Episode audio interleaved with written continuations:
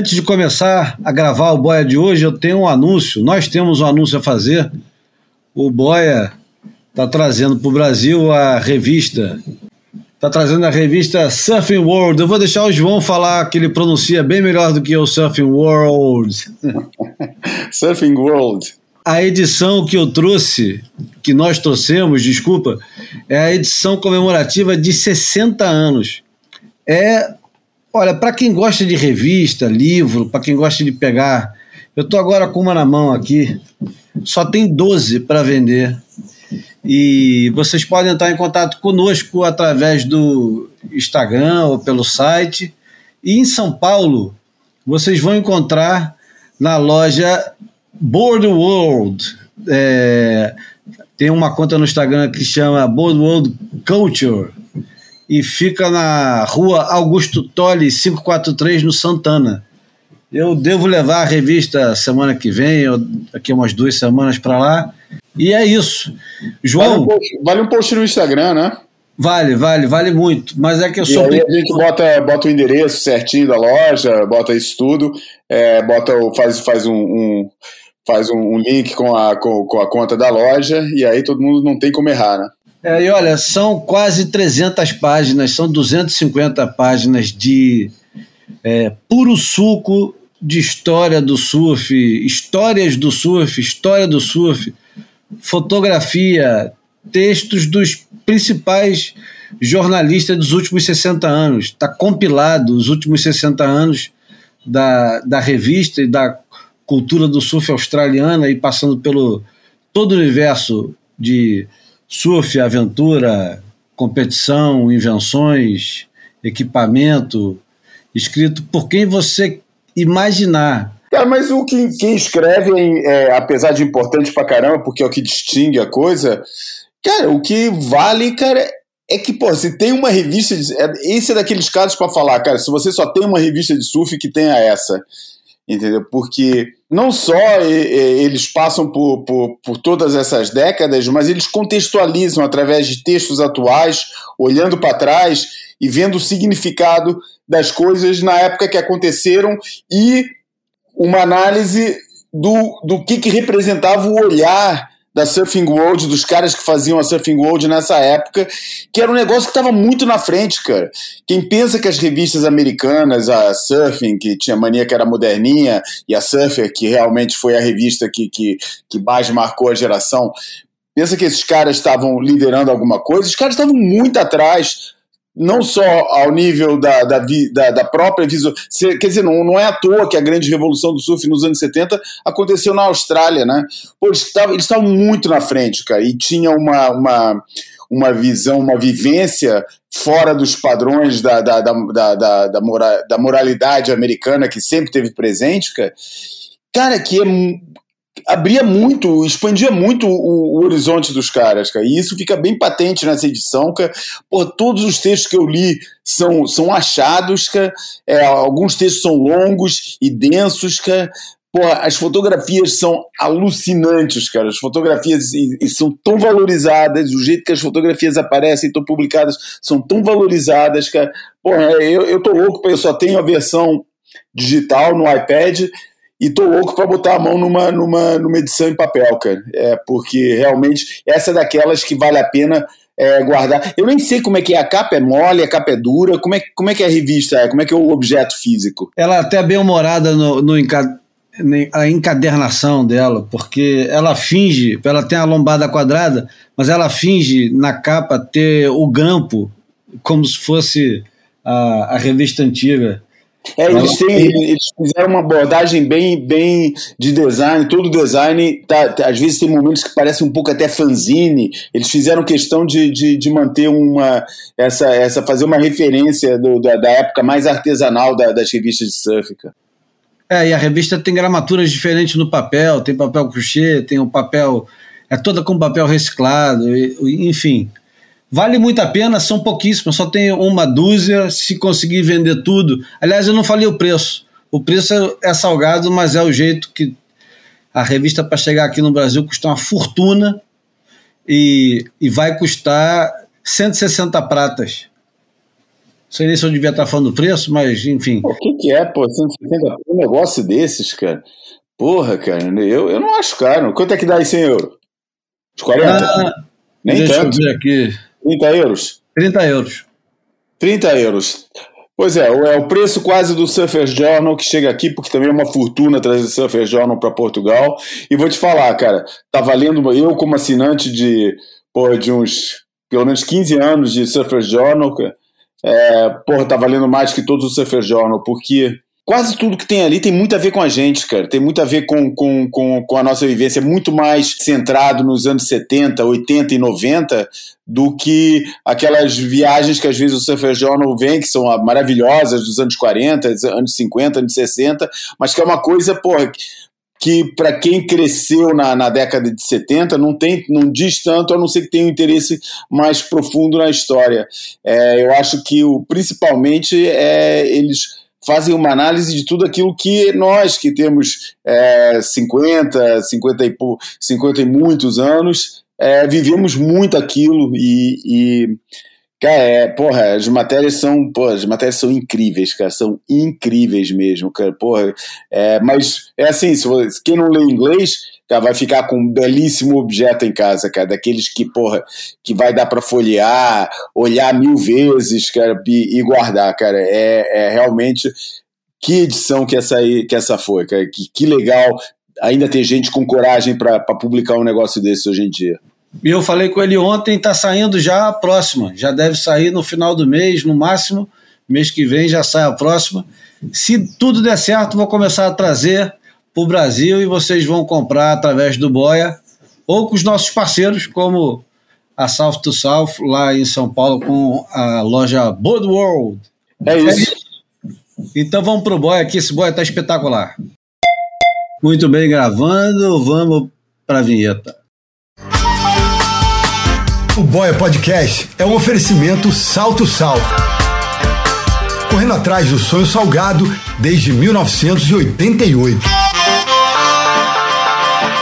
Bem-vindos ao Boia 215, uma ilha de informação cercada de água salgada ou filosofia de butiquim sobre surf e seus afins líquidos e sólidos.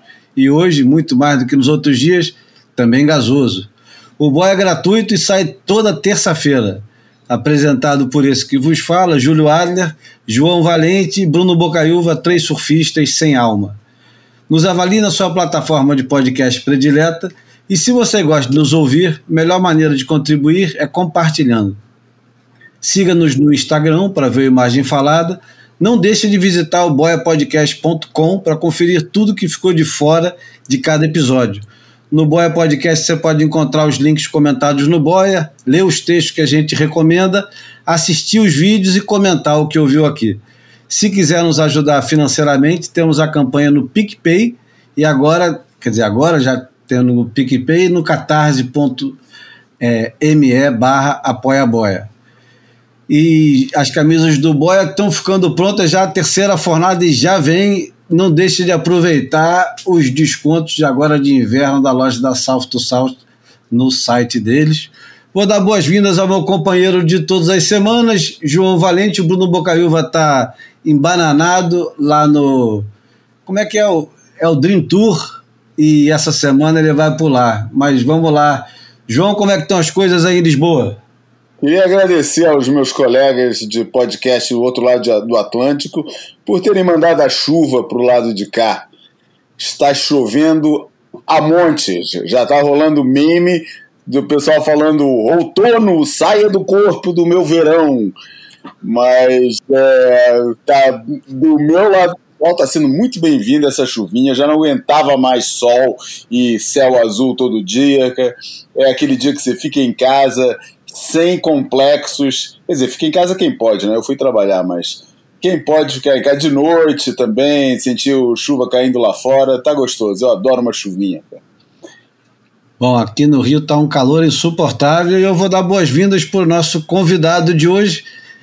Aliás, é um convidado que já faz tempo que eu queria convidar. É um dos fotógrafos daqueles camaradas que você acompanha a vida inteira. Eu estou tô falando vida inteira e estou sendo literal, porque ele começou com a Brasil Surf, se eu não estou enganado, apesar de eu já ter visto lá no, no Instagram dele fotos de 1966, que é bem anterior a Brasil Surf, mas eu comecei a admirar o camarada na Brasil Surf, depois tive o prazer de conhecê-lo, e hoje a gente vai conversar sobre as fotos que ele, fazia, que ele fazia de surf nos anos 70, sobre o primeiro filme de surf brasileiro, sobre o possível documentário do Verão da Lata, que aliás está é, tá fazendo aniversário aqui agora em setembro. E, e, pronto. E vamos falar do filme dele também, que ele fez, inspirado nas aventuras que ele mesmo viveu na Rio Santos. Dá boas-vindas aqui ao fotógrafo Klaus Mitteldorf. Salve! Gostei da, da introdução, muito bom. Prazer estar com vocês aqui. É realmente uma história longa que tenho para contar e muita coisa legal que eu vivi. E que bom que vocês estão acompanhando tudo isso. Isso me deixa muito feliz que as pessoas estão sabendo o que eu fiz. É, o começo não foi nada fácil, né? Quando você começa a fotografar surf num país que não tem surf, é complicado, né? A gente foi descobrindo lentamente o que isso significa, né? E foi. Você falou que tem uma foto que você viu dos anos 60, é verdade, pô. Eu fui uma vez na as primeiras vezes para o Rio de Janeiro com meus pais, tinha acho que 13 anos, eu tava, tinha uma maquininha fotográfica bem simples tal, e eu fotografei em Ipanema uns caras com uma prancha enorme, assim, com umas bermudas assim, bem compridas, uma coisa bem diferente, na frente dos dois irmãos aí, e uma foto que eu nunca vou esquecer. Acho que foi a primeira foto ligada ao surf que eu fiz na vida, foi bem antes da Brasil Surf já. Só que depois disso acabei fazendo muita coisa outra, né, antes de entrar no mesmo, que foi lá por 74, né, são 10 anos depois eu comecei realmente a me dedicar. E acho que aí todo mundo começou sabe, a entender por que que eu estava aqui, para que que eu estava aqui, o que que eu estava fazendo. Na verdade, eu não sabia o que estava fazendo. Eu vi um dia, eu entrei numa, na faculdade de arquitetura, de arquitetura que foi em Mogi das Cruzes, e dentro da faculdade, isso foi em 74, eu estava assim meio perdido, aí não sabia o que fazer da vida, tinha começado a estudar oceanografia na Europa, inclusive, só que eu me enganei. Oceanografia não era o que eu imaginava. Devo ter estudado biologia marinha e não oceanografia. Oceanografia é uma coisa muito chata, feita de, de física e matemática, é uma coisa que eu odiava, entendeu?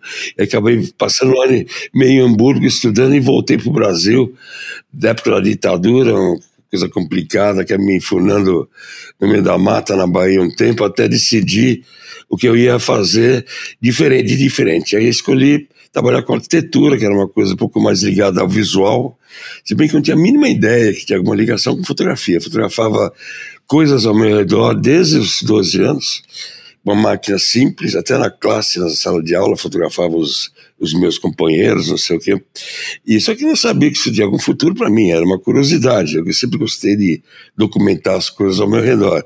E quando eu comecei a estudar, primeiro comecei a fazer maquetes no escritório de arquitetura em São Paulo, e aí decidi estudar arquitetura, uma coisa que chegava mais perto daquilo que eu imaginava como um destino provável, né? uma coisa que, imagina, 74, o mundo, dentro da ditadura que eu estou vivendo, o Brasil, tem uma frase que eu escutei outro dia, o Brasil foi descoberto pelo Pelé, né? Assim, antes do Pelé não tinha Brasil, né? Tenta descobrir no Pelé, aí descobrir no Brasil. Então eu me vi nesse país, né? Qualquer lugar que você viajava para fora do Brasil, a primeira coisa que se falava era Pelé, né? Você conhece o Pelé, o Pelé, não sei o quê. Então acho que a gente estava bem nesse país que não tinha nenhum futuro previsto ainda, né?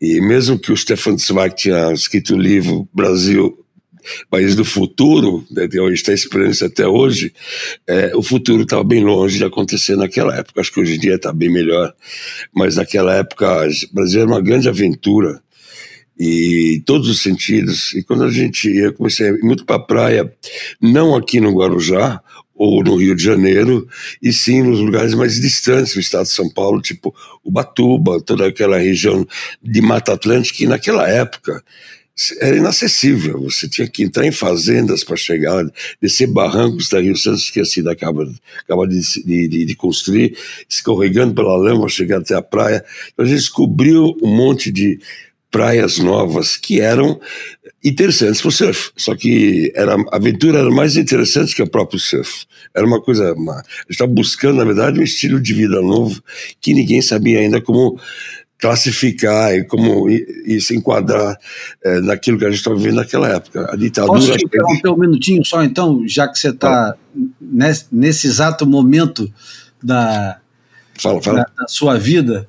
É, eu, quando era moleque e eu ganhei as minhas primeiras Brasil Surf, quando eu via as primeiras imagens que você fez da Rio Santos e que tinha um mistério em torno daquelas fotografias que eram umas ondas com uma cor bonita e não eram tão grandes.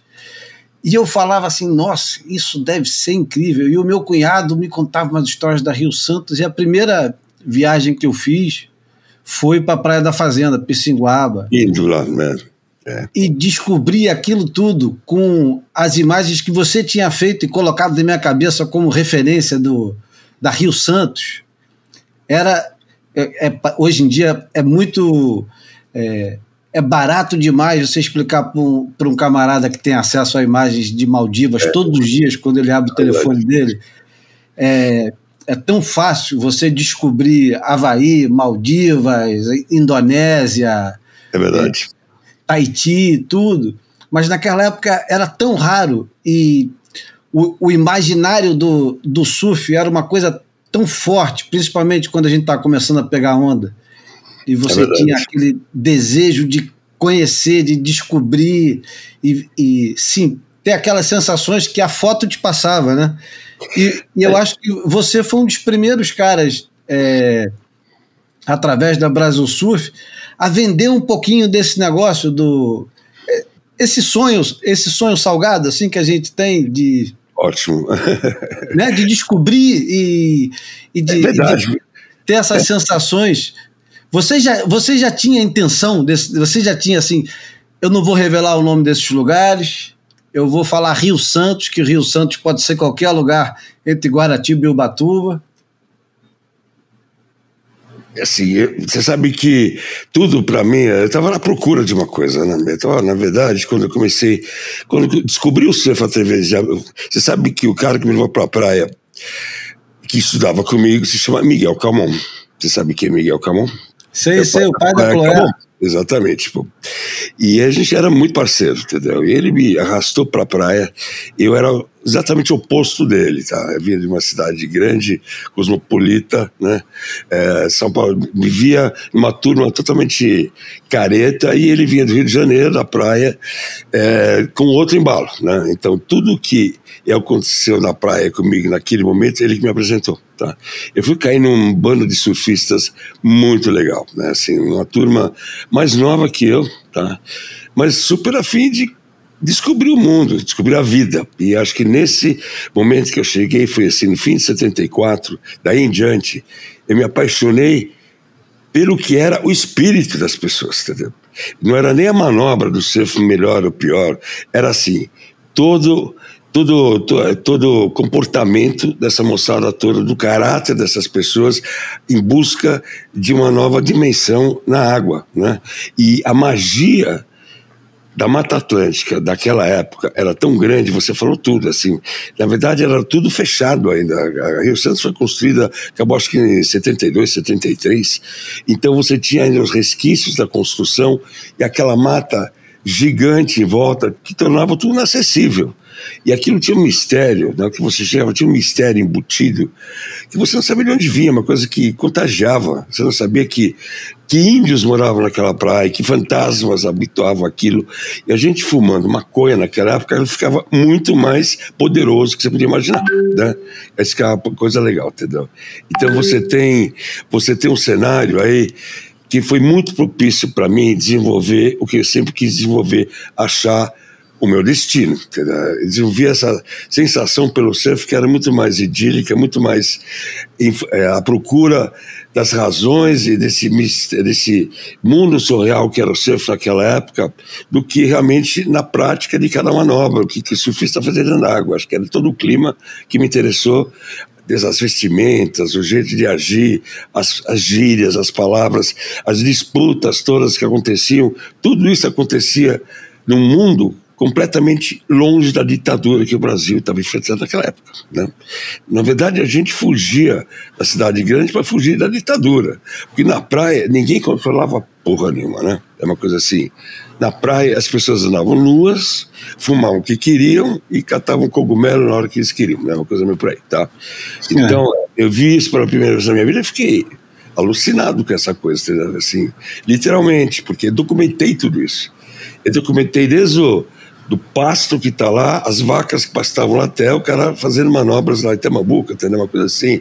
E principalmente quando tinha os campeonatos, você tinha toda uma quenga de gente com roupas é, que lembravam muito mais os anos 60 da Europa, sabe? Com roupas é, coloridas, de modas do mundo inteiro, é uma coisa, influência asiática, com, sabe assim, era um show de vestimentas que para mim era o máximo, né? eu olhava muito isso, né? era um colorido que não existe mais.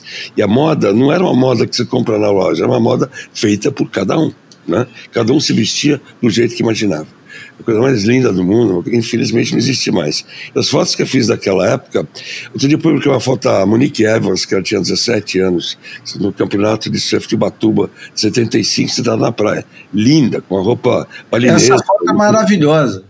Então, assim, isso junto com, com o Targão, que era Otávio Pacheco, você está na praia também, sabe, dois tipos da época, cada um na sua fantasia original, na sua vontade de se mostrar, e não tinha, aquilo só existia aí, entendeu? E muito influenciado pela Londres que eu imaginei daquela época, sabe que né, aquela revolução cultural toda, estava lá na praia também, mas de maneira brasileira, né? Cada um catava o que mais gostava e usava lá, entendeu? Então, para mim, isso foi assim, acho que o campeonato que mais me impressionou foi esse de 75, porque não tinha essa magia toda, sabe, da época da Revolução Cultural, né? É uma coisa assim, isso no Miramata, em Tamambuca, até pouco tempo antes, era uma fazenda que se acessava de caminhão, né?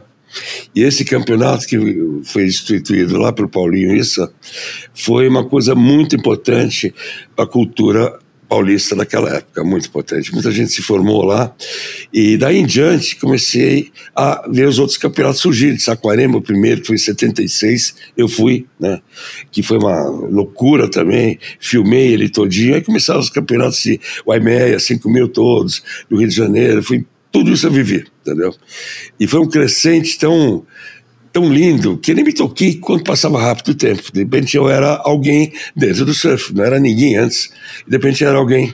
Alguém conseguia comunicar coisas né, que eu nunca pensei que ia conseguir. Eu era uma pessoa tímida. Então eu consegui me comunicar através das coisas que eu sentia, que eram muitas vezes diferentes daquele que o fotógrafo documentava só o surfista dando catback, drop, ou sei lá, aéreo daquela época.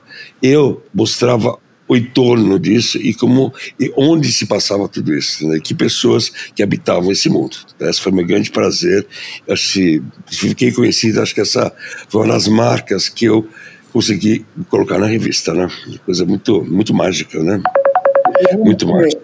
Então vamos aproveitar esse embalo, que provavelmente foi um embalo feito também com muita trilha sonora, e vamos abrir com a música que o Klaus escolheu para começar esse, esse boia, que aliás já tá boiando adoidado, oceano afora. Vamos lá. Você escolheu, Klaus, para tocar aqui com a gente, para partilhar aqui com a gente, e por quê? Olha, é, só um segundo. Estou escrevendo um negócio aqui. Tranquilo. A gente, corta depois. a gente depois corta esse tudo. Música do Brown, Ou deixa também, não tem problema. Essa, essa, música do Brown, que veio bem depois, né? Eu comecei a fotografar os Racionais desde, desde 70, 94, quando eu fiz uma capa de revista do Ice Blue com Luciano Huck, que eram duas turmas bem diferentes da época. É, foi a primeira vez que tive contato com os Nacionais, que foi crescendo até 1997, quando fui chamado para fazer várias coisas com eles, inclusive o primeiro grande disco de sucesso que foi Sobrevivendo no Inferno. Tá? E essa música, ela para mim representa. É, hoje em dia, muito mais do que representou quando eu vi ela pela primeira vez, porque assim, quando a gente vem do surf, e a gente, toda a história que eu contei para vocês, vocês sabem muito bem disso, quando a gente, começo dos anos 70 até os 80, a gente só escutava rock estrangeiro, né, basicamente, entendeu? até pintar os primeiros grandes conjuntos brasileiros, o som era todo americano, inglês, por aí por fora, né? A nossa influência era toda essa.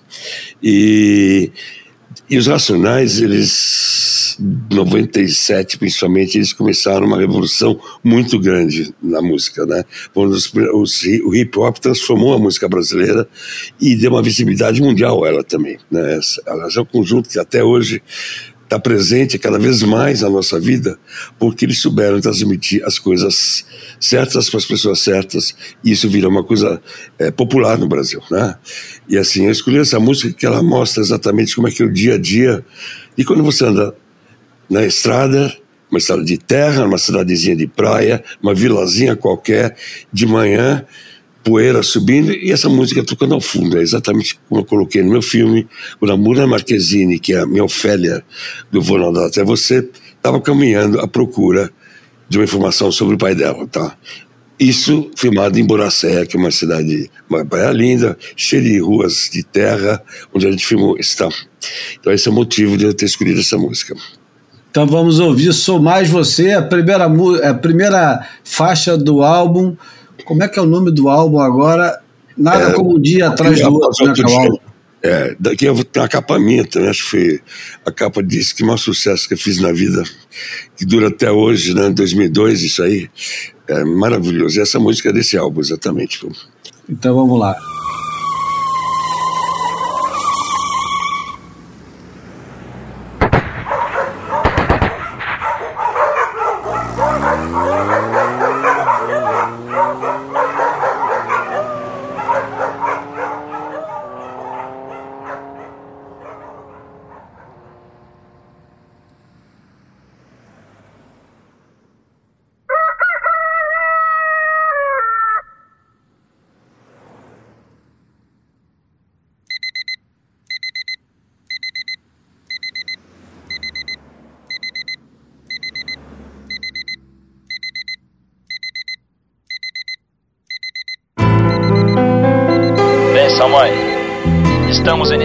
Nossas transmissões.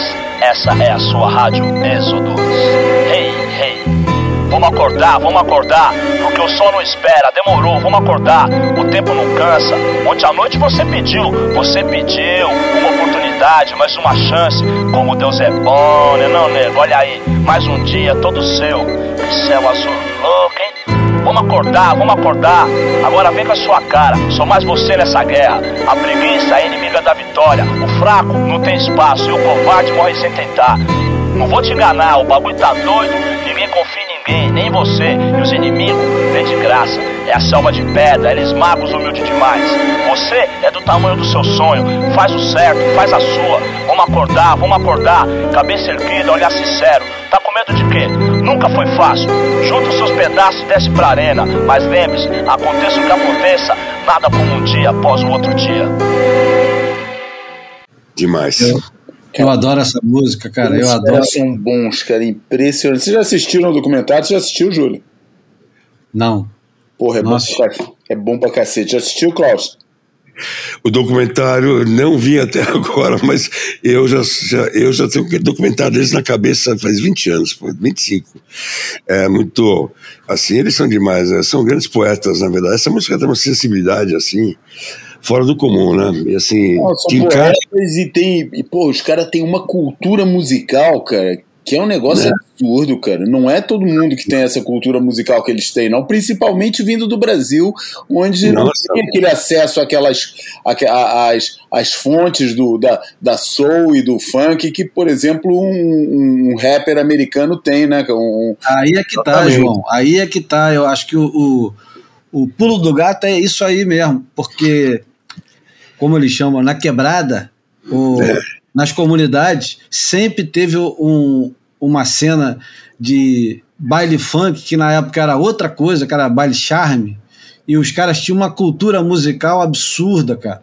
Absurda. É, o, o som que tocava. Aliás, tinha, tinha uma cena musical paulista diferente da carioca, mas que se encontravam muito nesses bailes charme, cara. E o baile charme era tocava de tudo, cara. Tocava Dramatics, tocava Temptations, tocava é, Casey and the Sunshine People, tocava de tudo, cara. A cultura dos caras era enorme e ainda, ainda por cima ainda tinha a cena brasileira desse tipo de, de som que era banda Black Mil, é, Black como é que é Black Rio, banda Black Rio, é, Gerson King Combo. mas tinha uma cena de, de samba soul que os caras chamavam que era do cacete, cara. Então, mas é tudo muito, cada um canto no, cada macaco no seu canto, né? Era meio por aí, né? Tipo, É. os nacionais começaram tudo isso no Capão Redondo, né? Um lugar que na época não era nada, né? Era um bairro super violento, né?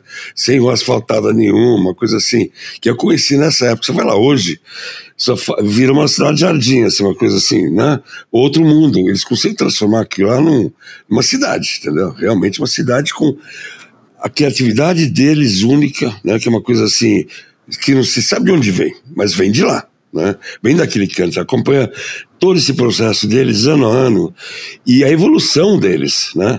Eu fiz o, o, o disco individual do Brown também em 2017, depois, e o grande ídolo dele, que ele falava na época, era o Marvin Gaye. Né? Assim, muito Pois é. doido, a base dele. E ele, ele é um puta de um cantor, muito, muito, tem muita criatividade, uma instrução musical fodida, você entendeu? Mas eles foram, desde o começo, muito sérios na divulgação das coisas deles. Eu sabia que a gente não podia divulgar o trabalho deles, né?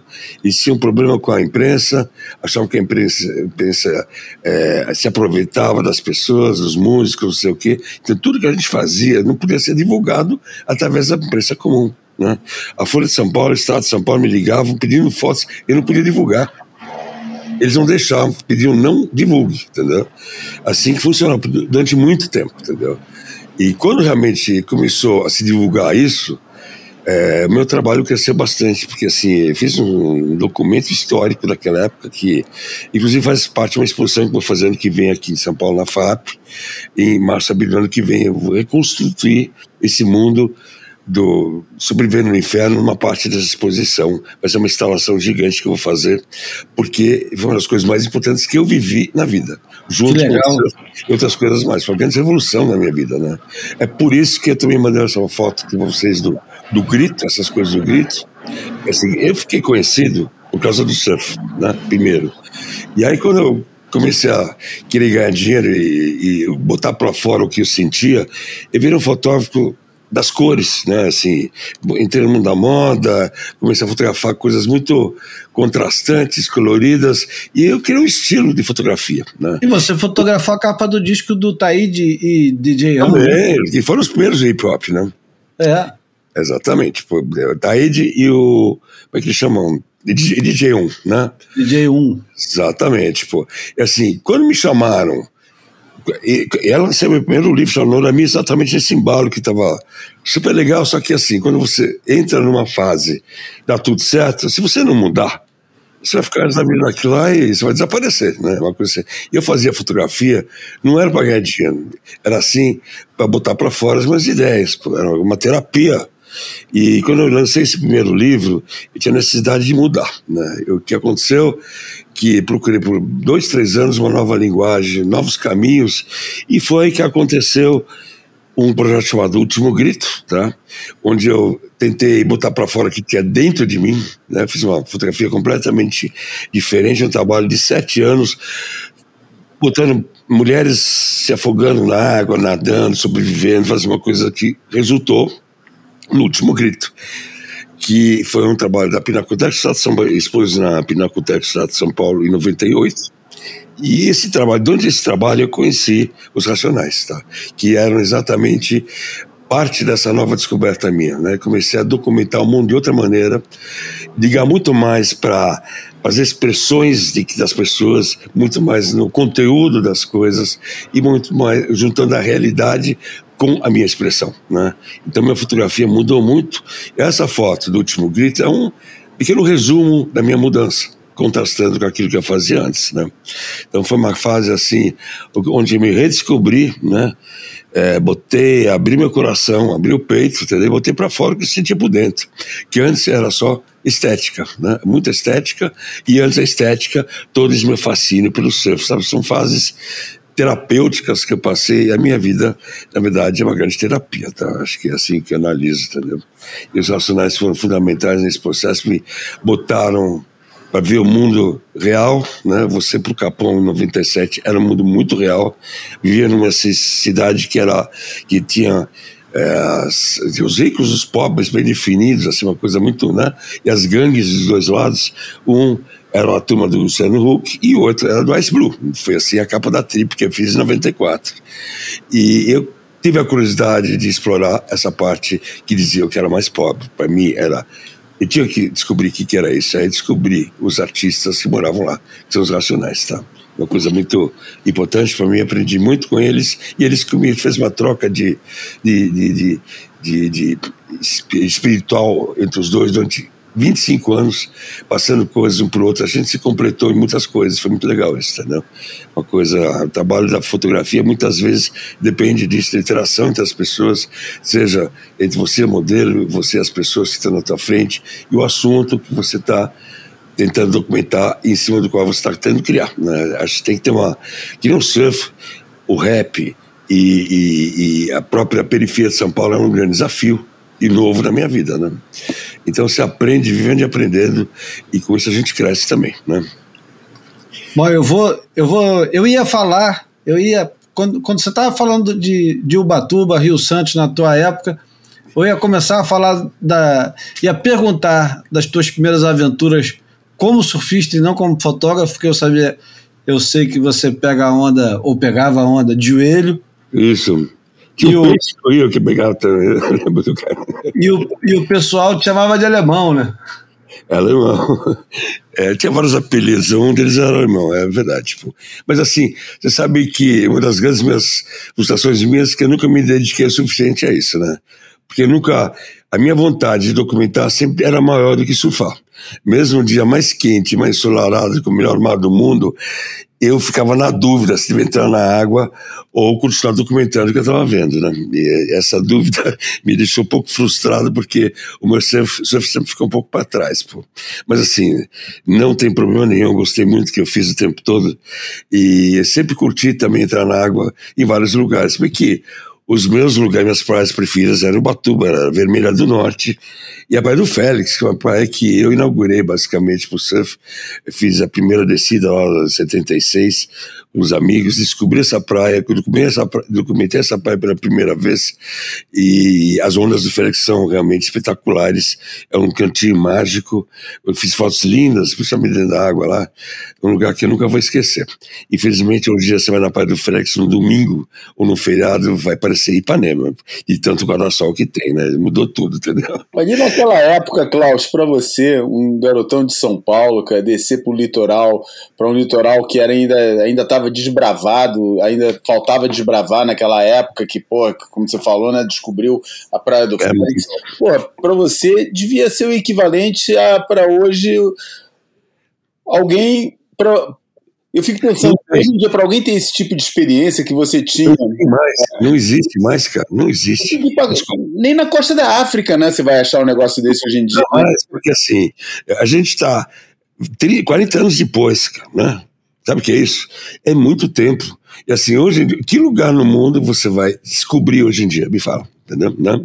Assim, quais são os mistérios que você vai trazer à, à tona hoje, que você vai passar às pessoas que ainda não foram mostrados? Difícil, né? Acho que é uma coisa assim. Principalmente o fato de você começar uma viagem à procura disso. Eu vou procurar onde? Só se for na Lua, né?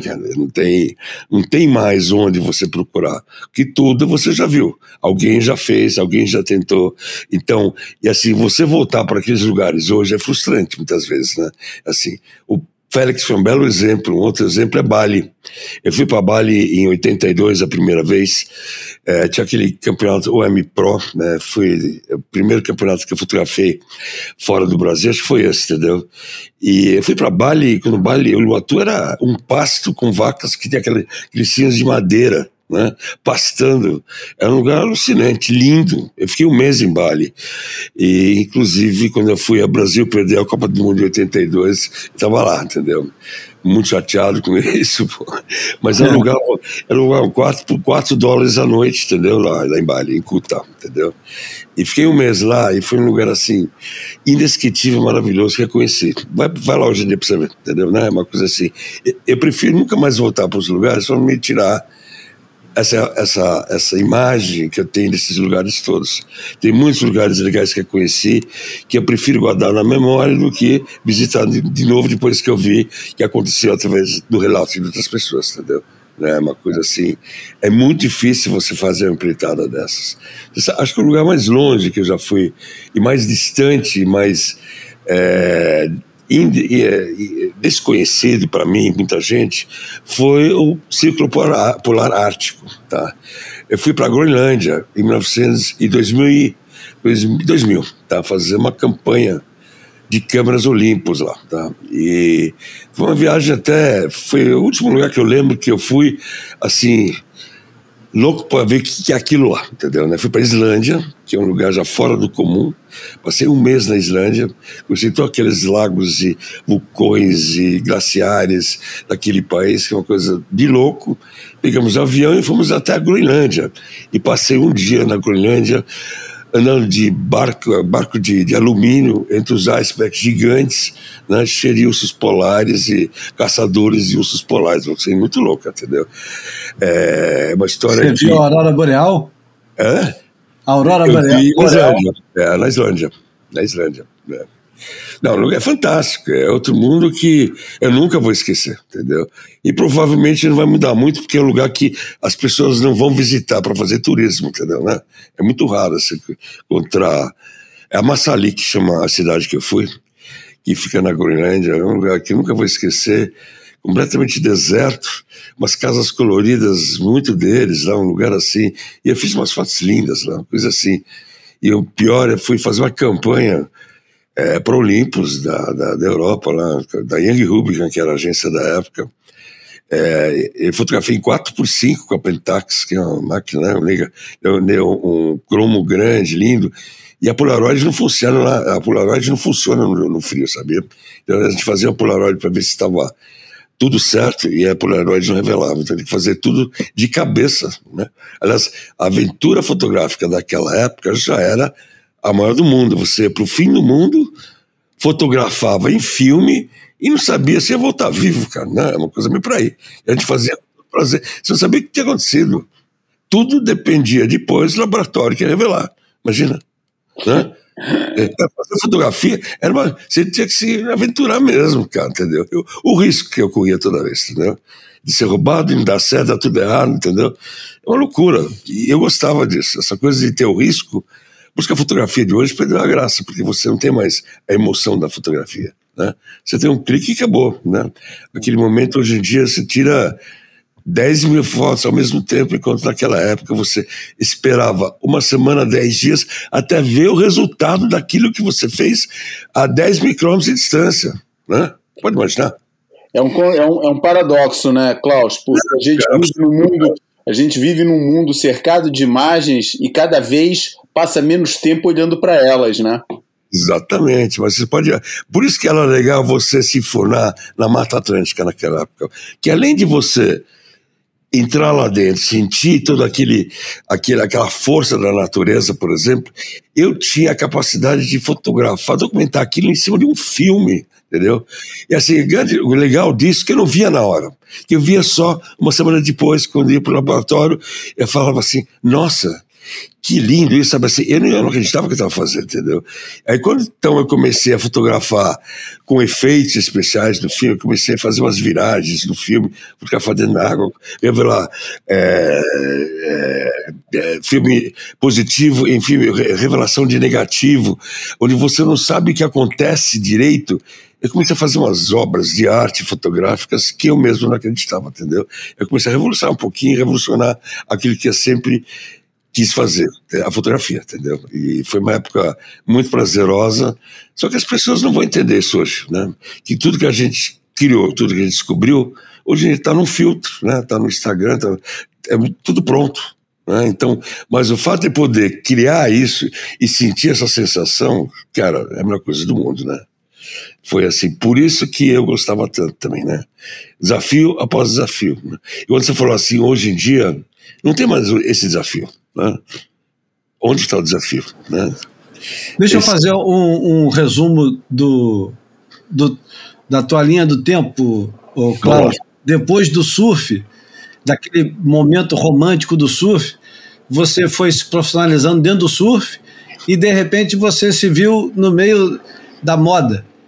E eu é, acho. Muito rápido, é.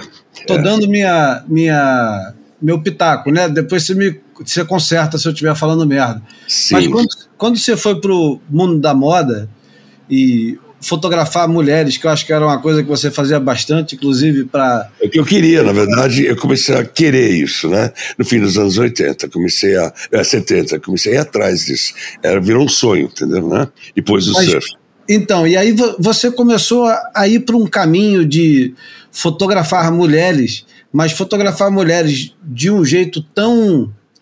É, você tinha uma preocupação eu não vou dizer excessiva, mas era uma preocupação. É, Estética. É, presente, né? Principalmente. É, exato. Era, era muito presente, mas era, vamos lá, latente. Era uma coisa que só o Klaus tinha, que era uma é. coisa com a cor, que quase ninguém tinha, como ele tinha. E uma coisa também com geometria. as fotos dele tinham sempre elementos geométricos. Já, uma mulher numa areia muito branca em Cabo Frio é. com um elemento qualquer preto ou de alto contraste. Eram fotos é, gráficas, né? Tá, exatamente. Aonde que você ia buscar as suas referências, ô Cláudio? Ah, acho que é todo um processo, né? Depois que eu, que eu comecei a fotografar o surf, eu tive mais coragem de botar para fora as minhas ideias. Né? O grande problema quando você começa a fotografar é que você não sabe o que é fotografia. Por exemplo, naquela época, você não sabe qual referência que você deve ter para fotografar. E, e eu, quando comecei a gostar do surf, eu fiquei mais corajoso, né, e botar para fora coisas que eu imaginava e que antes eu não tinha coragem de mostrar. Né. E no fim dos anos 80, quando fechou o Brasil Surf, eu já estava sendo cogitado pela revista Pop da época, já tinha publicado coisas na Veja, né? Assim, eu virei fotojornalista no fundo, né? Eu fotojornalista que fazia coisas específicas com o mar, eu rapidamente consegui entrar nessas revistas. E, e já que eu fiz arquitetura, a arquitetura me deu essa visão gráfica do mundo, né? De consta, da contraposição de cores, de formas e objetos. Com isso, eu construí uma imagem gráfica na minha cabeça que eu acabei aplicando na prática também. E o que aconteceu? Eu fui, eu fui parar na Casa Vogue. Tá? E da Casa Vogue, parei na Vogue, uma coisa rapidinha. Do, do, imagina, em 89 acabou o Brasil Surf, Aí eu fui contratado por um negócio chamado Núcleo de Eventos Especiais da Alpargatas, tá? que me contratou durante dois anos para fotografar todos os shows, grandes shows do Brasil e é, campeonatos de surf do Brasil. De São Paulo, Rio de Janeiro, eu fui em tudo, né? Desde Moraes Moreira, no Arpoador, até Condução em Salvador, do Som em Salvador, campeonato aqui, campeonato. Fotografei tudo comecei a fotografar festivais de jazz de todos os tipos de São Paulo e no Rio. Tudo pelo Westop, tá? Que é Alpargatas. E aí, é, eu comecei a virar profissional, né? Uma coisa assim, uma coisa leva a outra. E essa minha visão gráfica das coisas que eu tentava cada vez mais botar para fora, me levou à Casa Vogue, da Casa Vogue parei na Vogue. Quatro anos, três anos depois eu estava na Vogue, né? Coisa muito rápida. E isso foi um passo muito grande e as pessoas dessas revistas começaram a me dar muita atenção porque estava fazendo uma coisa diferente. Exatamente. Foi difícil eu conseguir publicar essas fotos no começo, porque as pessoas de revista, da revista sempre estão acostumadas a publicar aquilo que é mandado a elas, né, que as revistas do exterior publicam. E o meu trabalho mais pessoal demorou para ser publicado por causa disso. Eu tinha que me adaptar sempre àquilo que a revista pedia, mas esse trabalho pessoal que eu comecei a fazer, ele acabou virando um livro, que é o Norami, de 89, tá? Então, eu publiquei nesse livro todas as minhas experiências fotográficas. Desde o começo dos 80 até 89, eu publiquei nesse livro que já foi publicado por um editor da Suíça, né, que viu meu trabalho e gostou, e foi vendido no mundo inteiro. Foram 5 mil exemplares que em seis meses acabaram. Olha só, entendeu? Isso sem fazer mínima força. Então, só que todo esse sucesso rápido tem, tem um problema que eu falei para vocês antes de começar o podcast, assim, eu fiquei muito perdido depois, porque assim, você depender de uma coisa que você cria para continuar a tua vida, é uma faca de dois gumes, você pode morrer na praia, assim, entendeu? E eu senti a necessidade de continuar um desafio, encontrar outras coisas e mudar meu estilo, procurar outros caminhos da fotografia. Demorou dois anos, mas dois anos depois eu encontrei o que eu queria, uma nova forma de fotografar dentro da água, e que eu fiz em São Paulo, fiz uma série grande que chama Morte de Ofélia, que inclusive virou meu filme depois, tá? Uma base do meu filme. E, e comecei a trabalhar no Último Grito, que é esse, projeto, onde eu comecei a fotografar pessoas, mulheres, sobrevivendo dentro da água, com uma referência à sociedade moderna de hoje, como sobreviver na nossa sociedade. Essa exposição de 89 foi feita por Pinacoteca do Estado de São Paulo, e foi um grande sucesso, foram mais de 150 mil pessoas ver isso. E dez anos depois, eu recebo a notícia que essa exposição ia ganhar um grande prêmio no Japão e a melhor exposição do mundo naquela época. Tá? Foi uma coisa sensacional. Fiquei bom, fui convidado a fazer uma exposição lá. Ganhei um prêmio, assim, uma coisa que eu nunca imaginei que ia ganhar. E muito feliz por ter, ter essa oportunidade de, de expor na Pinacoteca. Tinha um diretor chamado Emanuel Araújo, que é um grande artista brasileiro que já faleceu, infelizmente. Ele viu meu trabalho e me convidou para expor lá. Então foi uma coisa assim. As coisas foram acontecendo automaticamente, eu nunca fiz nada a mais do que trabalhar. Eu sempre gostei de trabalhar, botar para fora aquilo que eu gostava de fazer. E foi aí que era a primeira vez que comecei a pensar nas coisas, depois de 89, depois desse livro. Assim, eu nunca tinha parado para pensar o que isso significava, né? E aí me começou a me tocar que era importante botar para fora sempre aquilo que eu sentia e ter aquele desafio na vida que eu tinha no começo também, né? Você não consegue viver sem desafio, né? Quando a gente fala do mundo de hoje, de novas aventuras, o desafio hoje em dia está difícil, né? Que o desafio hoje em dia é outro, né? O desafio hoje é encontrar realmente outras maneiras de você se comunicar, tem outra, outros parâmetros, tem outras mídias para você se expor, né? bem diferentes daquilo lá. Então aquele mundo acabou. Esse se chama de mundo analógico, que tinha todo uma, um encanto assim especial, principalmente para mim, era um mundo assim deslumbrante e eu me aproveitei muito bem dele, só que eu tenho consciência que ele acabou. Né? Hoje em dia você tem que agir de outras maneiras e tentar achar suas forças em outro lugar também e de outra maneira. Né? Importante isso. Eu me lembro que o... Fala, Júlio. Fala. Eu, eu, me lembro que o Alberto Abreu Sodré, nosso Educação. Meu vizinho. O ele, vizinho, primeiro assistente da praia, sabia? É. Ele, ele, ficou tão feliz quando a gente foi fazer a entrevista contigo, e você também estava muito feliz de revê-lo e ele falou que você é, pintava as fotografias, que as tuas fotografias parecia que tinha uma intervenção que isso é muito pré-Photoshop, né?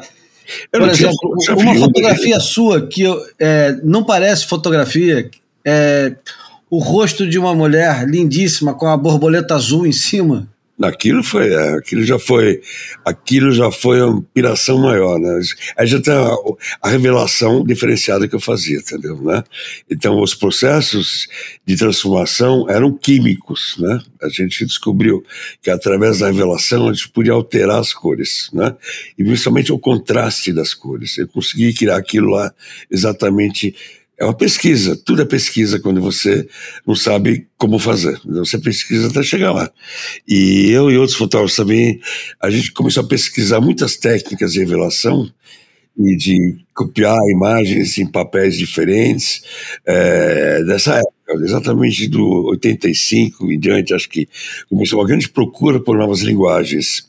E você sabe que uma coisa que eu fiz muito na época, uma coisa que parece de louco, é, eu morei na Europa de 88 para frente e eu tinha umas máquinas Xerox, da Xerox, que eram maravilhosas. Eu pegava minha, fazia uma ampliação fotográfica, colocava na máquina Xerox e xerocava a foto e ela ficava exatamente do jeito que eu queria depois do Xerox. Você acredita?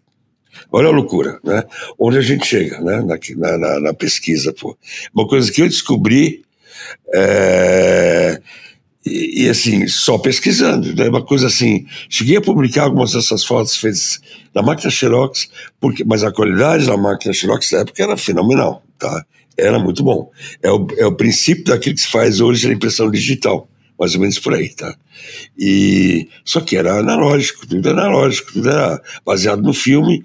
E os primeiros, as primeiras máquinas de Xerox eram de outro mundo, era uma coisa assim fantástica também. Então você tinha que saber onde procurar para conseguir, para a gente conseguir chegar onde a gente queria. Sempre procurando novos caminhos. Essa foto da, da, da Ana Paula Orozio com a borboleta é uma foto histórica, né? Tem duas fotos. Ela ela com a borboleta no rosto, foi capa do livro, e ela com a borboleta no, aqui no pescoço, como se fosse uma gravata borboleta, foi a primeira capa da revista Fotô francesa que eu fiz no mesmo ano de 89 também, tá? Fora do Brasil. Então meu come... trabalho começou a despontar fora do Brasil e a capa da Fotô foi para mim a coisa mais deslumbrante do mundo. Era a grande revista dos sonhos minha, entendeu?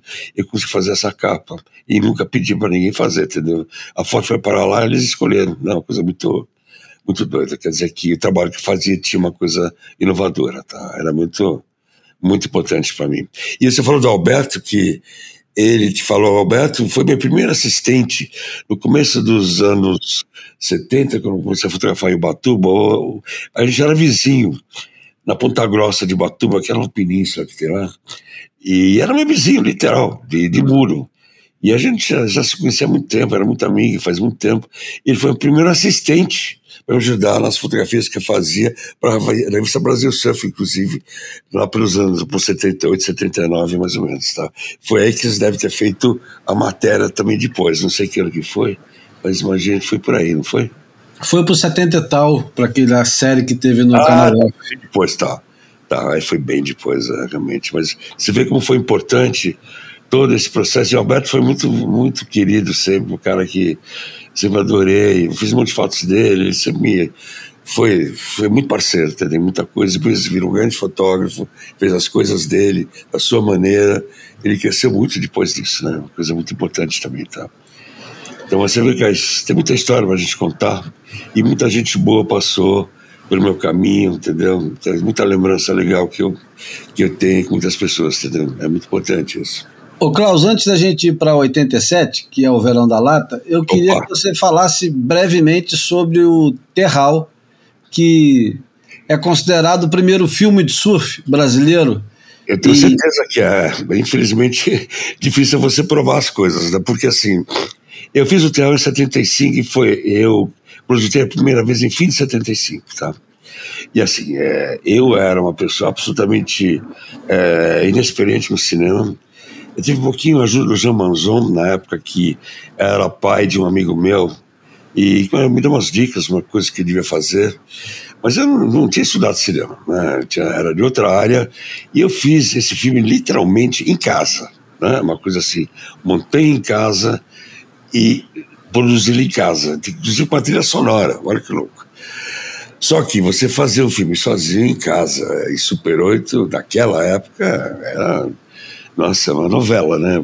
Você pode imaginar, foi tão difícil como minhas primeiras viagens para Batuba, quando eu comecei, era uma coisa muito fora do comum, entendeu? E minha grande vantagem é que o que era muito comum na época que as pessoas é, compravam filmes, os fabricantes de prancha, tipo Tiola, por exemplo, lembro, eles compravam filmes de exterior e mostravam para a moçada, já que não tinha televisão para isso, os filmes assistidos em salões de festa, clubes e lugares públicos onde eles projetavam os filmes que vêm de fora, né? Neguinho comprava um filme 16mm, e o Fluid Drive, por exemplo, que era um filme que ficou bastante conhecido na época, e projetava nesses lugares e cobrava entrada. Né? Esse era o esquema. São Paulo, Rio de Janeiro, Vitória, muito acontecia isso, entendeu? Não sei se você deve ter assistido alguma vez esse filme assim também. Muitas vezes. É, então. E quando eu vi isso, O Miguel Carlos, que é um grande amigo da época, falou assim: Lemão, para de filmar que você está filmando, eu vou fazer um filme de surf. Pô. Ele falou exatamente assim, entendeu? Como é que eu fui fazer isso? É isso. E aí eu comecei a filmar, filmar aquilo louco, entendeu? Sem a mínima noção, entendeu? O Super 8, 810 da Canon, entendeu? É, depois eu troquei para uma Bouillon mais tarde, bem melhor, coisa sensacional.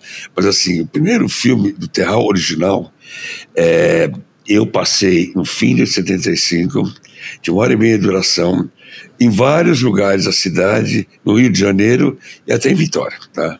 Assim, a dia uma Brasília com cartaz colado na janela, divulgava durante o dia, as pessoas assistiam à noite. Esse era o primeiro filme de surf brasileiro. Que Bem antes, qual que o que aquele, aquele é, tem um que saiu em 77 que era ah, que tem uma foto minha no cartaz que era de uma bunda que era do Na- nas ondas do surf. isso. Aquilo veio um ano meio depois do meu, cara, entendeu? Eu já tinha feito o meu. Só que aquilo foi feito pelas instituições normais, né? É, Rossini, Maraca Maranhão e Olívio Bruno Júnior. É, mas eles fizeram pela, pelo cinema. Eu fiz da minha maneira. E meu filme passou pela primeira vez na TV Cultura.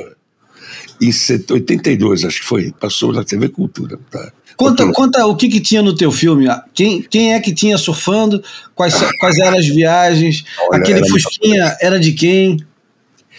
Era muita coisa, entendeu? Assim, eu- o Miguel foi um dos grandes companheiros dessa viagem, né? Muitas coisas que a gente fez, entendeu?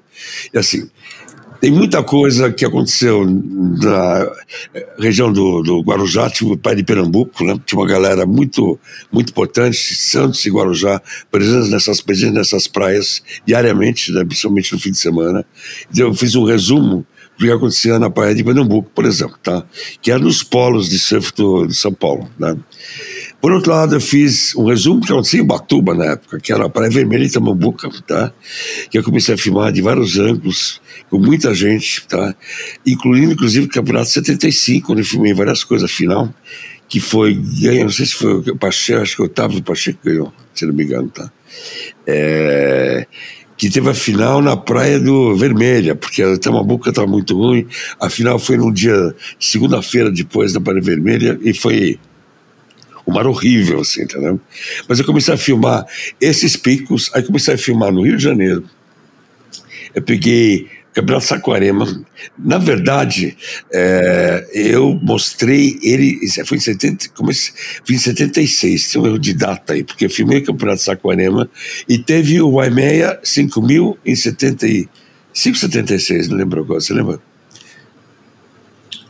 Tem O Campeonato de 75. Saquarema aconteceu em Em 75 e 76, né? Esse eu tava no 76 filme. acho que foi o que teve o festival de música junto. Isso, que tinha aquelas cantoras novas na época. É, Ah, tinha a Rita Lee, teve Bicho da Seda. Isso, isso teve tudo junto, exatamente. Mas eu acho que na sequência teve o, o do Rio, do Waimeia, não teve? Ah, sim, pode ser. Eu, eu não sei Isso de, tá de meu qual filme, estado. tá? Isso está no meu filme. Então, na verdade, eu lancei no fim de 86, tá? Antes, 76. é, foi 76, porque tudo está no meu filme, tá? Aí tem uma outra parte, exatamente, que em janeiro de 86, eu fui, fui para a África do Sul. Filmei coisas em Jeffreys Bay, tá? Em Durban, 86 não, 76. 76, desculpa, em Durban, em Jeffreys Bay, na África do Sul. E depois fui para o Espírito Santo, exatamente quando eu dei carona pro Joinha, entendeu? Filmei Setiba, Pino, tá? E Jucu. Tá? Barra do Jucu. Ninguém conhecia na época, cara. Eu fui lá filmar, você imagina, tá? Olha a loucura. E, então, esses picos todos estavam no meu filme, tá? Em uma hora e meia. Fora, tem, tinha Grumari, umas fotos, uma Marlindo e Grumari, é, acho que a Macumba, tinha coisa da Macumba, entendeu? E Cando Recreio também, tá? No Rio de Janeiro.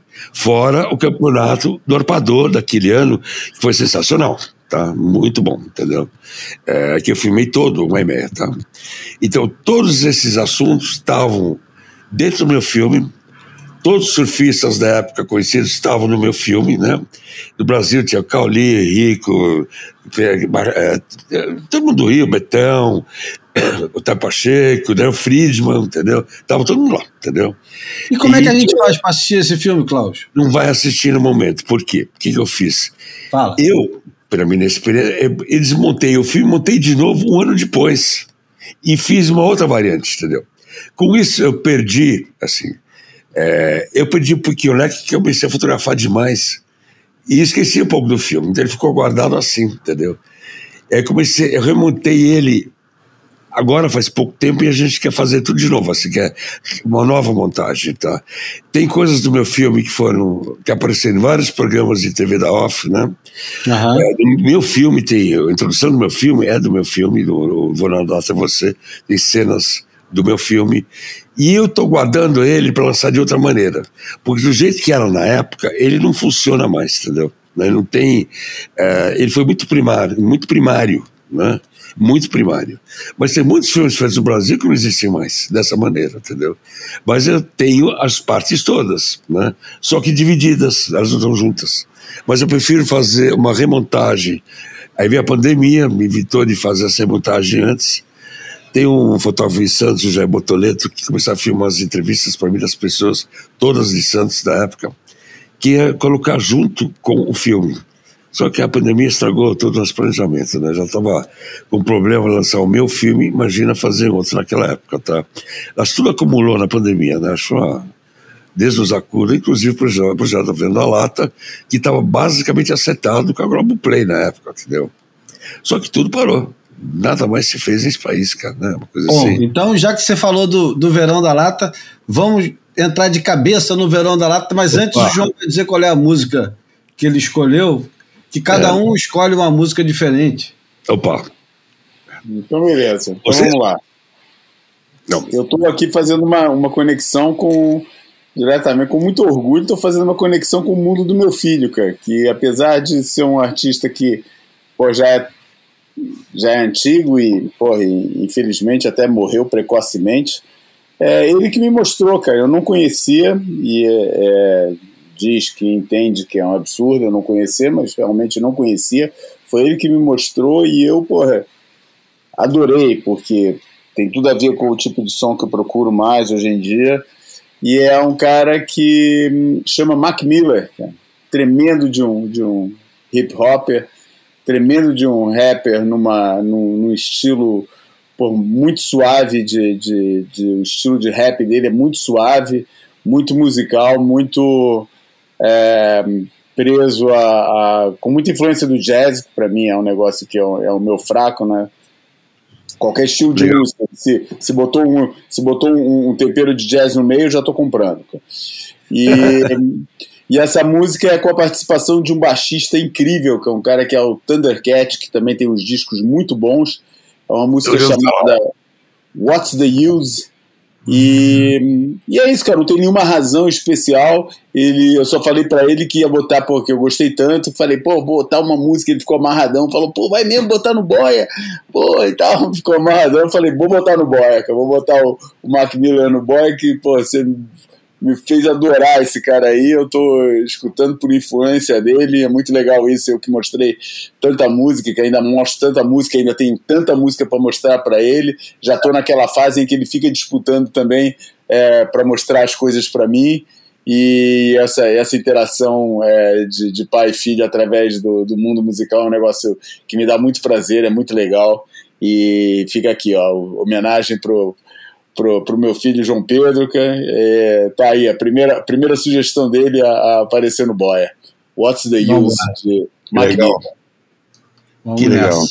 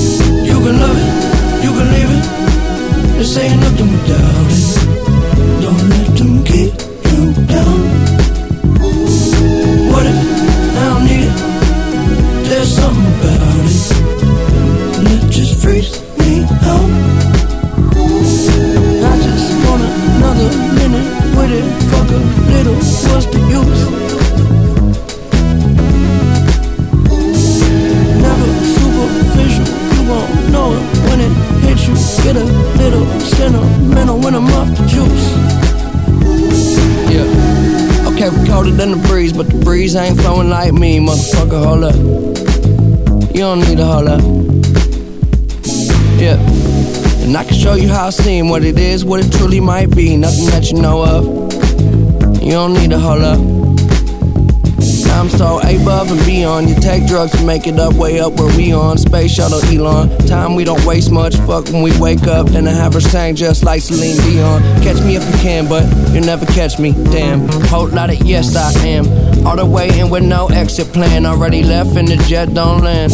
Yeah, the time is ticking. Come take a racket inside. This is highly different. I'm talking fly, got a pilot with him. Uh, can I mind my business? Why you tripping? Give you something that your eyes can witness. Ooh, you too close. Don't understand why you're doing the most. You can love it, you can leave it. This ain't nothing without it.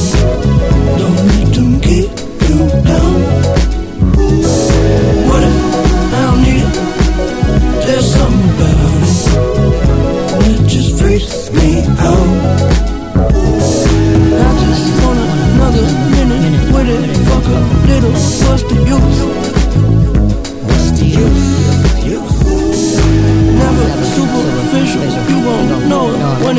when it hits you. Get a little sentimental when I'm off the juice. Well, I'ma give you what you came for.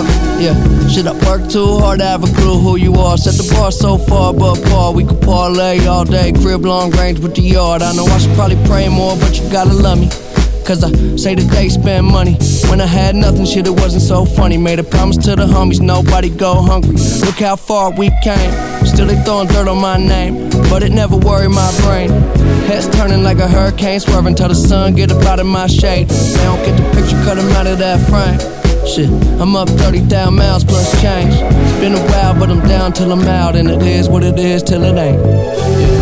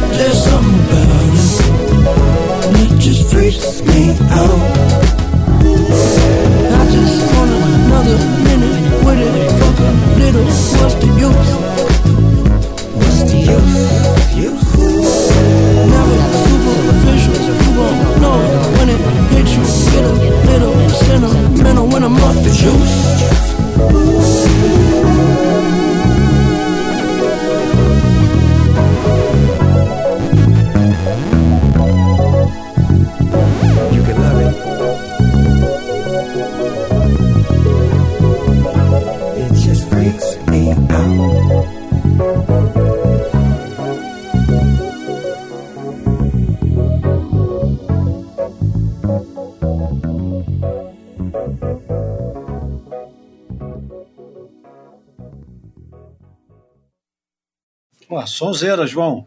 Muito bom, hein? Levinho, meu. Esse cara é impressionante, cara. O cara morreu novinho, cara, com, com de overdose, cara. Acho que sofria de, de depressão, aquelas coisas, cara. Como é que É, chama? Mac Miller? Não. Mac Miller. Mac Miller, tá. Muito bom, muito bom, gostei. Ah, e o baixo do Thundercat é incrível, né? Pô, é um negócio incrível. Ele é muito bom mesmo. O Thundercat vem esse ano, acho que no Brasil. Ou esse ano ou ano que vem. Opa! Muito bom, gente. Mas, Bom, aproveitando a onda desse som, né? Vamos falar de 87. então, é que eu tava... Aproveitando 87. 87, é, eu mandei pro... Ah, peraí, deixa eu só fazer um parênteses aqui. Faz. É muita, é muita frustração, cara. Eu morei no Brasil de 67 a 84. Opa, Passei a vida inteira sonhando em ver aqueles grandes shows. Porra, deu, deu bom, de vez em quando. Deu, deu para ver um Polícia um Maracanãzinho. Deu para ver uh, Rick Wakeman no Ibirapuera. Mas era um negócio que vinha muito de vez em quando, cara. E eu olhava, cara, eu via com os meus amigos roqueiros falando, cara, esses caras são loucos, cara. O Brasil é o maior mercado de, de- que tem para essas bandas, cara. Os caras não vêm tocar aqui, cara, e tal. porra, fui embora em 84, cara, 85 Rock in Rio, é, 85, 86 campeonato mundial em, é, em Florianópolis, e 87 Verão da Lata, cara. Porra, teve alguém me sacaneando muito no destino, cara. E por que você foi embora, então?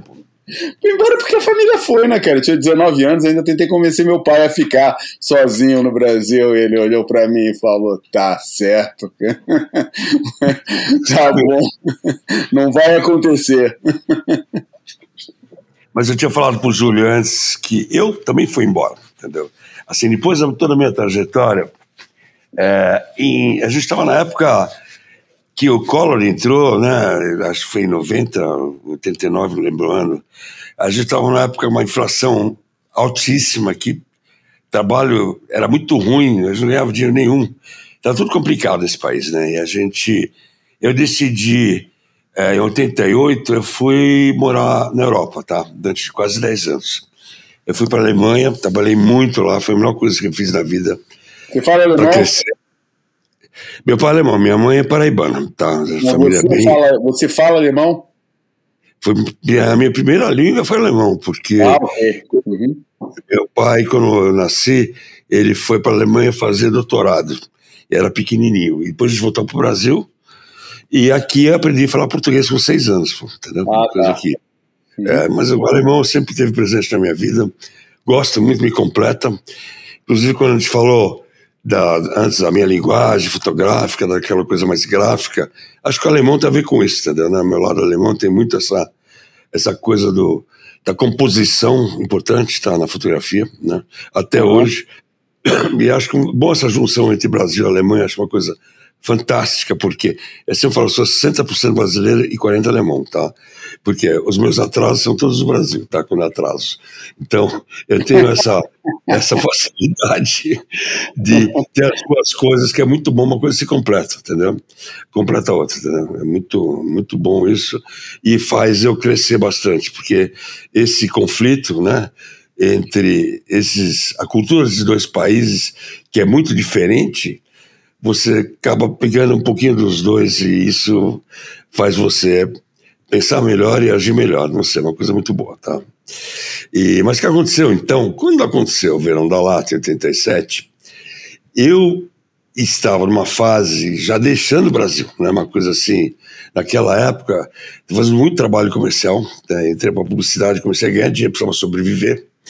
Eu fazendo muito trabalho comercial e cada vez mais o meu trabalho. Em 87, eu participei de uma. De uma é, na, em 88, participei de uma fotoquina na Alemanha, onde tinha uma exposição gigante é, de vários fotógrafos do mundo, feito pela Kodak, da qual eu participei, chamado Bikini. E fiz uma representação muito legal desse trabalho aqui em Boiçucanga, em 87. E esses trabalhos todos me levaram cada vez mais a acreditar que meu trabalho na Europa era mais reconhecido, eu teria mais facilidade de me desenvolver. E o que aconteceu, tá? E foi, enfim, em 87 que aconteceu o Verão da Lata. E eu não vivi esse Verão da Lata tão intensamente como o Júlio, por exemplo, nem outras pessoas mais aí, que estavam aqui presentes, pô. Mas eu vivi isso, já que eu via todo ano, duas, três vezes de volta ao Brasil, eu fumei desse negócio muito e todos os meus amigos acharam alguma coisa, alguma lata dessas aí, começaram a secar em cima dos telhados de casa, nos jardins, vários lugares aí, mundo afora, porque essas latas, muitas delas, molharam, né? Então foi uma aventura ah, sem precedentes esse verão da lata, né? Até a música Rock in Rio viu isso acontecer. Mas o legal dessa história toda aqui é que vocês conhecem um lado da moeda, eu conheço outro. Porque em 2012, 2013, eu recebi um telefone, telefonema de um amigo meu é, que me contou que o vizinho dele tinha jogado todas as latas de maconha no mar do Rio de Janeiro. A princípio eu não acreditei, né? Achei uma história meio, meio estranha. Mas ele me convenceu, eu fui lá atrás e descobri que o cara fez isso mesmo, tá? Através dessa pessoa que de, carregou o navio e descarregou no mar do Rio de Janeiro depois, por vários motivos, me apresentou uma outra pessoa que fez a viagem toda do navio, desde a Tailândia até a costa do Rio de Janeiro, entendeu? Com todo, toda a viagem. Fiz uma entrevista com todos eles, confrontando todas as, as, as, as eh, aventuras dos dois. E eu comecei a ver a história realmente do lado deles. Como é que esses caras chegaram ao ponto de jogar 18 toneladas de maconha no mar, porque tinha 22. Só que quatro foram salvas. Esse ninguém sabe. Numa noite de tempestade na costa do Rio de Janeiro, quatro barcos de pesca foram até o Solana Star pegar o carregamento dessa maconha. 22 toneladas. Vocês não sabem disso. Não. Não. As três Será barcos dá tempo ainda na frente da costa, na frente da costa de Saquarema, se não me engano, tá, tá. E assim, os barcos foram para lá. Dois, só que dois barcos desses afundaram na tempestade. Era muita tempestade, mesmo, era uma tempestade gravíssima. E um dos barcos, eles conseguiram carregar quatro toneladas dessa maconha e o barco voltou para a costa. Ninguém sabe disso. É, pelo que eu ouvi do nosso dos tripulantes, um dos caras que estava organizando isso era chefe de polícia da cidade, tá? Que eu não sei quem que é, tá? Bom, aí que aconteceu? Ficaram 18 toneladas de maconha no barco, no meio da tempestade. Os caras estavam sem comida, sem água, sem gasolina, o motor estava péssimo, sem contato quase com ninguém, entendeu? E se vai tomar alguma decisão, né? E a decisão para poder. Eles queriam sair do país, eram sete tripulantes. Para sair do país, eles tinham que atracar no Rio de Janeiro e ir embora. Então eles decidiram, em comum acordo, jogar essas latas no mar. Começaram a furar todas as latas, só que furar 18 toneladas de latas de, de, de, de maconha não dá, né? Quando chegou no menos a metade, resolveram jogar de qualquer jeito, entendeu? Né? Porque era para afundar, né? Mas ia demorar demais, demorou três dias para fazer uma coisa dessa, entendeu? Aí o que aconteceu? Jogaram tudo no mar, pegaram o Salão Star, atracaram no Porto do Rio de Janeiro, desceram do barco, compraram o fiscal que tinha lá e foram embora, embarcaram para os Estados Unidos. Menos um cara, que era o cozinheiro, que se apaixonou por uma puta lá no, no Porto do Rio de Janeiro. Teve um caso com uma. E ficou, entendeu? Ficou. Isso é verdade, tá? Esses caras todos foram embora, inclusive o cara que me conta a história, estava junto, que não era tripulante, já vou contar por quê. E o cozinheiro foi preso e o barco não tinha absolutamente mais nada, a não ser um copinho com restos de, de, de, de, de coisa, de esponja, coisas para lavar prato, assim, que era teoricamente uma lata de maconha, entendeu? Né? É o que tinha sobrado. E, no fim, ele foi solto também, acabou viajando aos Estados Unidos, sei lá. E nunca mais quis falar sobre o assunto. Tá? Bom, o que aconteceu? É, no começo de 86, de 87, ou no fim de 86, é, Laguna Brotherhood é uma, é uma grande comunidade que tem nos Estados Unidos, cheia de traficantes, tá? Na Califórnia, entendeu? E eles é uma parte que organizava todo o transporte da maconha da Ásia para os Estados Unidos via Pacífico. É uma coisa normal, entendeu? Era a turma daquela é, The Brotherhood of Eternal Love, não era? É, exatamente. Era da da Califórnia, era um grupo É. grande. Mike. Kingston, aquela turma toda, John não sei o que, já, já, já li muito sobre essa turma. E aí, o cara que me vendeu a história, tá? que eu conheço muito bem, e ele tinha na época 25 anos, e ele fazia bicos para esses caras, entendeu? Um monte de bicos. Era assim, o faz tudo da turma, entendeu? E aí o que, aconteceu? Eles, eles decidiram experimentar um outro caminho, porque o DA dos Estados Unidos está pegando todas essas cargas chegando nos Estados Unidos. Está muito perigoso esse trajeto, entendeu?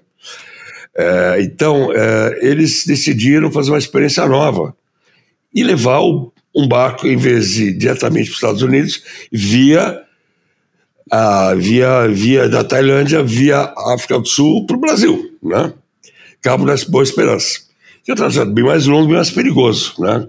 com um mar muito mais revolto. Né? Mas eles nunca tinham feito isso. Aí eles chamaram o nosso amigo aqui para organizar isso. Tá? Deram um monte de dinheiro na mão dele.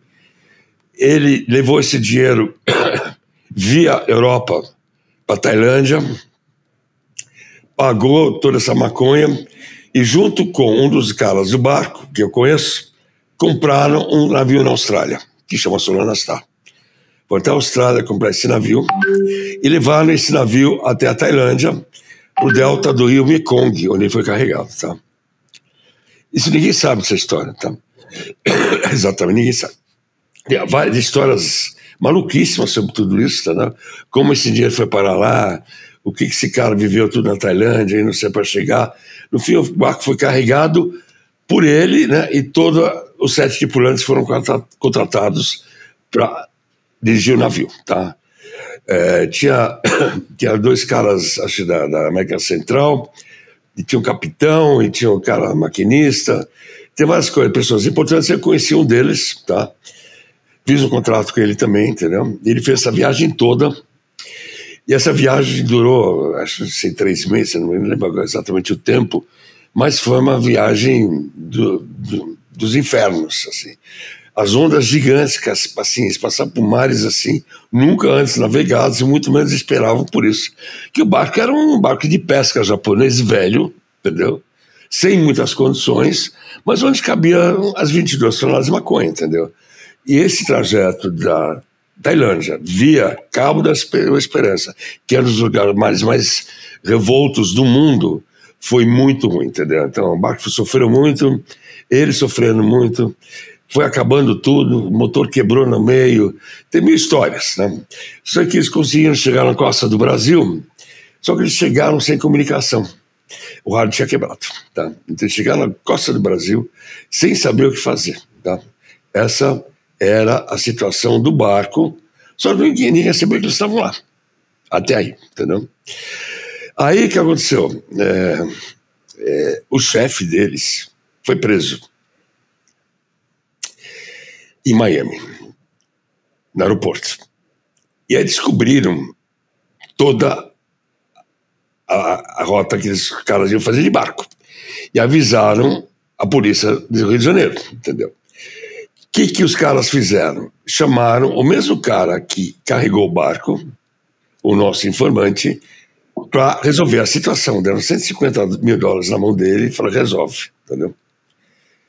Ele pegou o avião, foi até Rio de Janeiro, foi até Buenos Aires primeiro, deu um outro contato que tinha lá, voltou para o Rio de Janeiro e fez o diabo para encontrar o barco. Aí o rádio amador conseguiu fazer o contato com esse barco.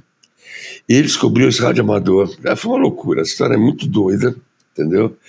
Eu só sei que a polícia, sabendo disso tudo, começou a fazer incursões na costa do Brasil à procura do barco, inclusive subindo num barco de guerra brasileiro. Falei com os dois delegados, eles explicam como a história deles em cima dos barcos procurando o Solar Star, cara. E o mais incrível, que o Solar Star viu eles, mas eles não viram o Solar Star. Tá? Os caras contando que eles viram o destroyer da Marinha Brasileira atrás deles, mas o barco não via eles, é piada, né, cara? É piada. É piada. Assim, tudo, é, naquela época tinha muita tempestade, tanto que eles afundaram depois, né? É, eles, é, os barcos afundaram também, era um tempo muito ruim, muita neblina, muita chuva, e realmente os caras não viram o Solar mas o Solar viu eles e fugiu entendeu? Eles contando a visão do Solano está né, né, vindo o barco da Marinha, é, é da, da, risada, os caras comentando na, na Os caras cara que eram os maconheiros e o exército é que foi goiaba, né? Os policiais, assim, cheios de pompa, subiram na vida marinha, entendeu? Cheio de, né, vamos achar, não sei o quê. Não acharam porra nenhuma, cara, entendeu? Não acharam porra nenhuma. Sabe, tudo sou eu, entendeu? Eles não sabem de nada, entendeu? Tá. E assim, é, isso foi um vexame, né? A história do nosso amigo lá no Rio de Janeiro para encontrar o barco foi complicado também. O problema é que, assim, o cara que foi preso em Miami, tá? ele estava levando consigo rádios fenomenais para conseguir depois falar do Rio de Janeiro com barco. Eram rádios que só o exército usa, por isso, que ele foi preso, entendeu? Né? Então, com passaporte falso, se não me engano. Então. E aí foi preso com esses rádios, que é o rádio que eles usariam para contactar o Estado do Rio de Janeiro. Né? Tá? Imagina, tem 87, tá? não tem nada naquela época, não tinha telefone, não tinha porra nenhuma, né? não tinha celular, não tinha nada disso, entendeu? Então, tudo era muito rudimentar. E nossa amiga, uh, que aquele me contou a história, conseguiu achar o barco, conseguiu agilizar os barcos de pesca para descarregar o navio, entendeu? Descarregou o navio, que ele mesmo descarregou, e os caras fugiram para os Estados Unidos. Foi isso que aconteceu, entendeu? Exatamente. Exatamente a história do jeito que é, entendeu? Sem nada errado, entendeu? 18 toneladas foram para o mar e quatro, alguém ficou com elas. Vai saber quem ficou com elas, ninguém sabe, entendeu? Queria Elas foram- ainda. 4 toneladas estão no Rio de Janeiro, em algum lugar foram gastas, entendeu? E vai saber, só Deus sabe né, o que aconteceu. É isso aí, galera. Ouvintes do Boia, abriu a corrida do ouro. Mas muita, essa uma coisa foi vendida faz tempo, né, cara? Mas, porra, ninguém sabe disso, cara, entendeu? E coitado do Solano Sá que afundou depois, né? Foi uma coisa assim. Esse barco tem muita história para contar, né? Uma coisa muito louca. E assim, a gente vai resolver fazer uma série agora, seis capítulos, tá? Teoricamente, a gente vai começar a filmar, produzir isso no ano que vem, com a Gulani, que é uma grande produtora de São Paulo. A gente tinha fechado com eles. Estamos esperando para ver se acontece mesmo. É Série difícil. a gente- dramatizada? Oi? Série dramatizada com atores?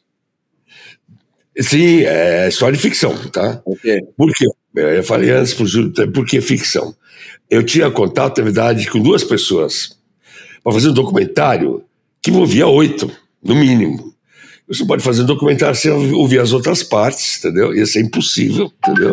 Ia ser muito pouco material para você fazer um documentário, certo? Porque você não teria as imagens das outras pessoas e muita coisa ia faltar. Então eles iam fazer uma ficção, que, que fizeram do Titanic, outros filmes mais, baseada na realidade. E exatamente por querer fazer uma ficção, é, fez com que ela não conseguisse terminar o projeto. Porque o cara que me inventou a história não autorizou as ficções que a gente tinha escrito, tá? Por uma roteirista. Ele achava que tinha que contar só a verdade, que não podia ter fantasia. Quando você faz uma série, qualquer que seja a televisão, tem, a me- mesmo que seja real, metade de fantasia. Lá você tem que encher com fantasia para a coisa virar realidade, né? Para se Claro. tornar realidade. Né? É óbvio, toda, toda série faz isso, né? Você existe uma realidade. Você construir uma história para televisão, você tem que encher de fantasia para aquilo virar uma série, né? É a coisa mais normal do mundo, né? Se você tem um, é, mas se você tem um cara que fa- faz alguma coisa, esse cara tem história, tem família, tem filho, tem avô, tem amigo, tem, você entende? Tem que criar uma sociedade em volta dele, pô. Todo mundo precisa disso e todo mundo faz isso. Quando não existe, você faz, né? Muitas das grandes séries de televisão são feitas assim, a maioria, né?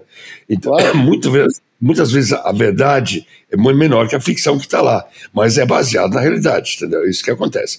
O que interessa você ter uma história real, mas para você conseguir fazer disso uma história para TV, você tem que criar toda a ambientação em volta disso e toda a trama em volta disso, tá? Para funcionar, né? O cara tem que ter uma mulher, sim. E se não tinha, o que, que eu vou fazer? Não posso fazer nada. Mas assim, tem que existir relação com outras pessoas, senão você não consegue fazer uma história. E o cara foi muito difícil para a gente convencer. Ele queria fazer uma coisa barata, mas sim, mas eu não sou de fazer coisa barata de jeito nenhum, entendeu? A gente tinha uma história muito legal. Uma série, história incrível, porque essa história, se ela lançar, é muito mais do que só a história vendo na lata. Para falar a verdade, ela representa uma época muito especial na história do tráfico de drogas. Era a última fase do tráfico de drogas no mundo onde fazia tráfico sem armas. Né? Foi onde entraram os colombianos, mexicanos e outros da América do Sul para tomar conta desse mercado. Então não tinha armas, não tinha metralhadora, não tinha revólver, não tinha nada. As únicas metralhadoras que aparecem na nossa história são no Rio Mekong, são os tailandeses. Eles usam metralhadoras nos barcos lá. Mas o resto do mundo não, tem, não usa metralhadora para aprender maconha, né? Uma coisa assim, totalmente é, romântica daquela época. Né? Fazer tráfico de maconha, que eles fizeram, é uma coisa, é um romantismo fora do comum, ainda mais pegando as pessoas que fizeram isso, a história deles, porque essas pessoas fizeram isso antes de fazer isso, fizeram outras viagens que a gente conhece. Com cocaína também, entendeu? Né? Assim, gente sabe que coisas vieram da Argentina para os Estados Unidos com esse cara, entendeu? Né? Muito mais do que só por isso que a gente tem uma série. Isso é parte de uma série, tá? Então essas histórias todas vai contar nessa série, que hoje em dia chama Happy Holidays, por enquanto, entendeu? Né? Ainda não... Eles vão fazer, tá? Então uma briga, ver quem exatamente vai fazer, tem dois sócios nisso, a história é fenomenal, e o grande problema é tentar achar uma que faça para o mundo inteiro isso? É uma história não só brasileira, acho que é uma história que serve para muitos lugares do mundo para contar como é que era na época o tráfico de, de, de drogas, tá? É bem, bem característica, uma coisa é, muito de época, muito hilária, muito engraçada, tem muitas cenas engraçadas que você tem. É, na época não existia celular, telefones mal funcionavam e se usava telefone de cabine telefônica. Você imagina você estar tá na Tailândia e quer ligar para os Estados Unidos. Está no Brasil, vai ligar para os Estados Unidos. Está nos Estados Unidos, vai ligar para a Argentina. São milhares de moedas que você tem que ter para conseguir ligar. Então as pessoas enchiam o bolso de moedas, sacos de moedas, para conseguir ter ligar, ligar para as outras pessoas. Esse era o sistema. Né? Você não podia por via normal, tinha que ser por cabine telefônica. Então carregar moedas na época era uma das grandes necessidades da época, é muito importante nessa história. Tá? Contando só um pouquinho os detalhes para vocês, para entenderem que a época analógica é muito mais do que simplesmente a história do verão da lata. É muito mais que isso, tá?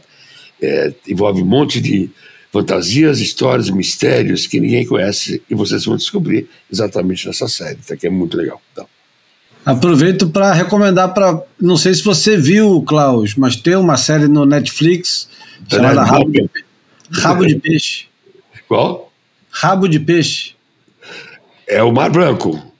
É, essa aí. Ah, eu, eu não gostei, cara. Eu, eu gostei. Hã? Eu achei muito boa. O, Você achou? Eu achei dos Açores? É, achei uma, uma confusa, mas sei lá, vi outro dia, semana passada, aliás, me falaram, entendeu? Mas você gostou? Você achou que pegou Eu pro povo? Eu achei um fala. de clichê, cara. Eu Oi? acho. Fala. Fala. Eu, eu achei um monte, cara, eu achei um monte de clichê, cara. Eu achei uma série que, é, cara, é, pô, me parece aqueles negócios que, sabe, até me estranha. Eu acho que você ganha, acho que você gosta mais, Júlio, pelo, pelo lado afetivo, né, cara? Que você adora os Açores. Eu também adoro os Açores, mas para você que está distante, que não tem tanta chance de ir quanto eu e tal, você tem esse lado sentimental com o negócio e achou legal a história. Mas, pô, se você parar para pensar, cara, é uma série que tem todos aqueles clichês que você critica tantas vezes, sabe? Aquele, aquele modo de fazer as coisas que parece que é, porra, que é chapa 4, o tipo de corte que faz, o jeito que a história tá montada, os dispositivos dramáticos que eles usam, o enquadramento até, cara. Falei, cara, é legal, cara. Não vou falar que não me diverti assistindo o- o- os episódios, mas acho que tá. tá o sucesso tem muito a ver com a, a história, né? Que a história é, é realmente é um negócio. é, eu achei, até achei que perdeu um pouco esse lado que não sei, né, aquele negócio de, de aquela surpresa da comunidade, pô, tinha que ser ali, sabe? Como é que acontece? Um negócio Tá da comunidade mais pobre de Portugal, não é a mais pobre dos Açores, é o bairro mais problemático é, é, ao nível social que existe em Portugal, cara. E foi ali que tinha que acontecer esse negócio, sabe? Então essa, esse, esse quase destino fatal daquele lugar e, e depois a- aquele negócio, né? Sabe, as, as mulheres usando como farinha, é, porque nem sabe. Cara, esse lado todo que eu tava esperando ser mais, mais explorado um pouco, ficou um pouco de lado para se tornar em mais um thriller policial, é, Mas cara, que- como outros tantos que eu vi, cara, não, não sabe, com um pequeno, sabe, um pouquinho não- de diferença de ambiente e tal, é aquilo, cara. Mas eu achei, quer dizer, dá para assistir, mas não há, não achei isso tudo não, cara. É não tem emoção nenhuma, pô. Aí que tá. Não tem emoção. É uma coisa assim. Parece mais uma série qualquer. Né? Parece meio por aí. Eu acho que a história que é mais importante é que era exatamente a cocaína, né? Parando na praia. Parece até menos do que acontece ao redor. Não sei, tem tanta. Né? Eu não sei qual a importância que tem na realidade, mas é, ela assumiu porque essa importância do jeito que fizeram. Assim, não dá para comparar com essa história também, porque assim, é tudo ficção, é, contaram um monte de história a mais, aí você dá para ver claramente, né? Os personagens, então, Nada Isso daquilo aqui existe. A única coisa que existe é a vila e que um monte de cocaína foi parar lá. O resto Eu é tudo que- direcionado. Eu não, eu não gostei, mas tudo bem, né? Tá lá. Cada um faz o que quer. Acho que nossa história é bem mais real. E se for contada, vai ser contada com muito mais emoção e muito, a gente tem muito mais conteúdo para contar, né? E acho que isso é uma coisa muito importante quando você conta uma série, que ela tem que pegar, né? Tem que ser diferente das outras, tem que ter emoção e tem que ter mistério, tem que ter suspense também. E nossa coisa tem, nossa história tem um monte de. Ela é tão antiga já que ela tem um certo humor, né? Porque a década de 70, 80, principalmente de 80, é uma década que ficou muito para trás, assim, as pessoas faziam coisas que hoje em dia você vê como engraçadas, né? O modo de agir, né? Era completamente, o mundo era completamente diferente. Então, a gente tem ingredientes aí que é, que não são de hoje, né? A gente vai usar ingredientes da época. E você vê isso hoje, vale muito a pena, entendeu? Acho quanto mais tempo passa, mais acho que ela fica importante, tá? Tem uma coisa muito, muito legal nisso aí, tá? Mas, ó, é é uma batalha fazer coisas assim, né? Todo projeto, na verdade, demora pelo menos 10 anos para se realizar. Desde o momento que você compra ou você decide fazer até lançar. Que no meu filme também demorou basicamente 10 anos para aparecer, por um monte de motivos, né? Projetos demoram, né? Desde o, desde o começo, quando você adquire a história, ou escreve a história, até ser lançado no cinema, demora. Muito mais do que você imagina, entendeu? Né? Que são processos, né? Tudo são processos. pô. Bom, eu acho que a gente pode ir para o Imagem Falada, que o, o É Cláudio vai, vai explicar para a gente. Depois eu vou colocar. Ou, ou- melhor, não. Eu acho que eu vou colocar o áudio aqui do Bruno, porque o Bruno acabou mandando o áudio, já que ele não vai participar. ele mandou ah, um que legal. áudio. E vamos ouvir, vamos ouvir o Bruno, então, dizer o que ele. Vamos ouvir o que ele tem para dizer. Ele tá onde, Bruno? Santa Catarina, é isso? Ele está em Florianópolis, teve uma etapa do circuito brasileiro, que agora é chamado de Dream Tour, que a Confederação Brasileira de Surf faz, lá na Praia Mole. E, e o Bruno estava fazendo a transmissão do campeonato, locução e tal. Entendi. Ele mandou uma mensagem. Vamos ouvir, porque ele fala contigo também, Cláudio. Tá bom. Salve, Rúlio, João, ouvinte e o nosso convidado especial, Klaus Mitteldorf. Nem combinei com o Júlio que, que eu ia mandar áudio, mas eh, me desculpa aqui de não, mais uma vez não participar com vocês. É, consegui um computador aqui, eu estou na Praia Mole, em Floripa. No, ontem eh, finalizou, finalizamos o, a terceira etapa do Dream Tour, né, Elite do Surf Nacional. Um nível de surf altíssimo, é, repetindo a dinâmica lá da ferrugem da segunda etapa em Garopaba, cinco dias seguidos de onda, galera surfando bem demais, assim, várias gerações né, envolvidas nesse circuito, gente que já foi elite e, e que ainda se mantém num ritmo forte, é, uma, uma geração intermediária que estava sofrendo muito com, com esse ato de falta de oportunidades né, em, em águas brasileiras de campeonatos é, regionais e também a molecada. Então, bem, bem especial assistir tudo de perto, transmitir e tal.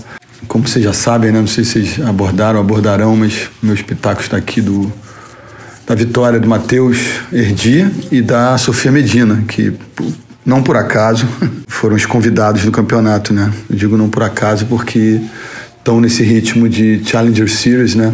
Embora é, não estejam num- numa boa situação de ranking, os dois estão num ritmo muito forte e, o Matheus é super criativo, né? super polido, como sabemos, e confessou aqui que o primeiro campeonato que ele surfa completamente, sem lesão, sem dor, está cansado de surfar aqui, embora seja reconhecido como local da Joaquina, está cansado de surfar aqui na Mole, enfim, estava com a família, amigos, o Alexandre Erdi Pai, que é o cara exatamente da minha geração, estava aqui trabalhando no evento também, o Arthur, um dos irmãos Erdi, né?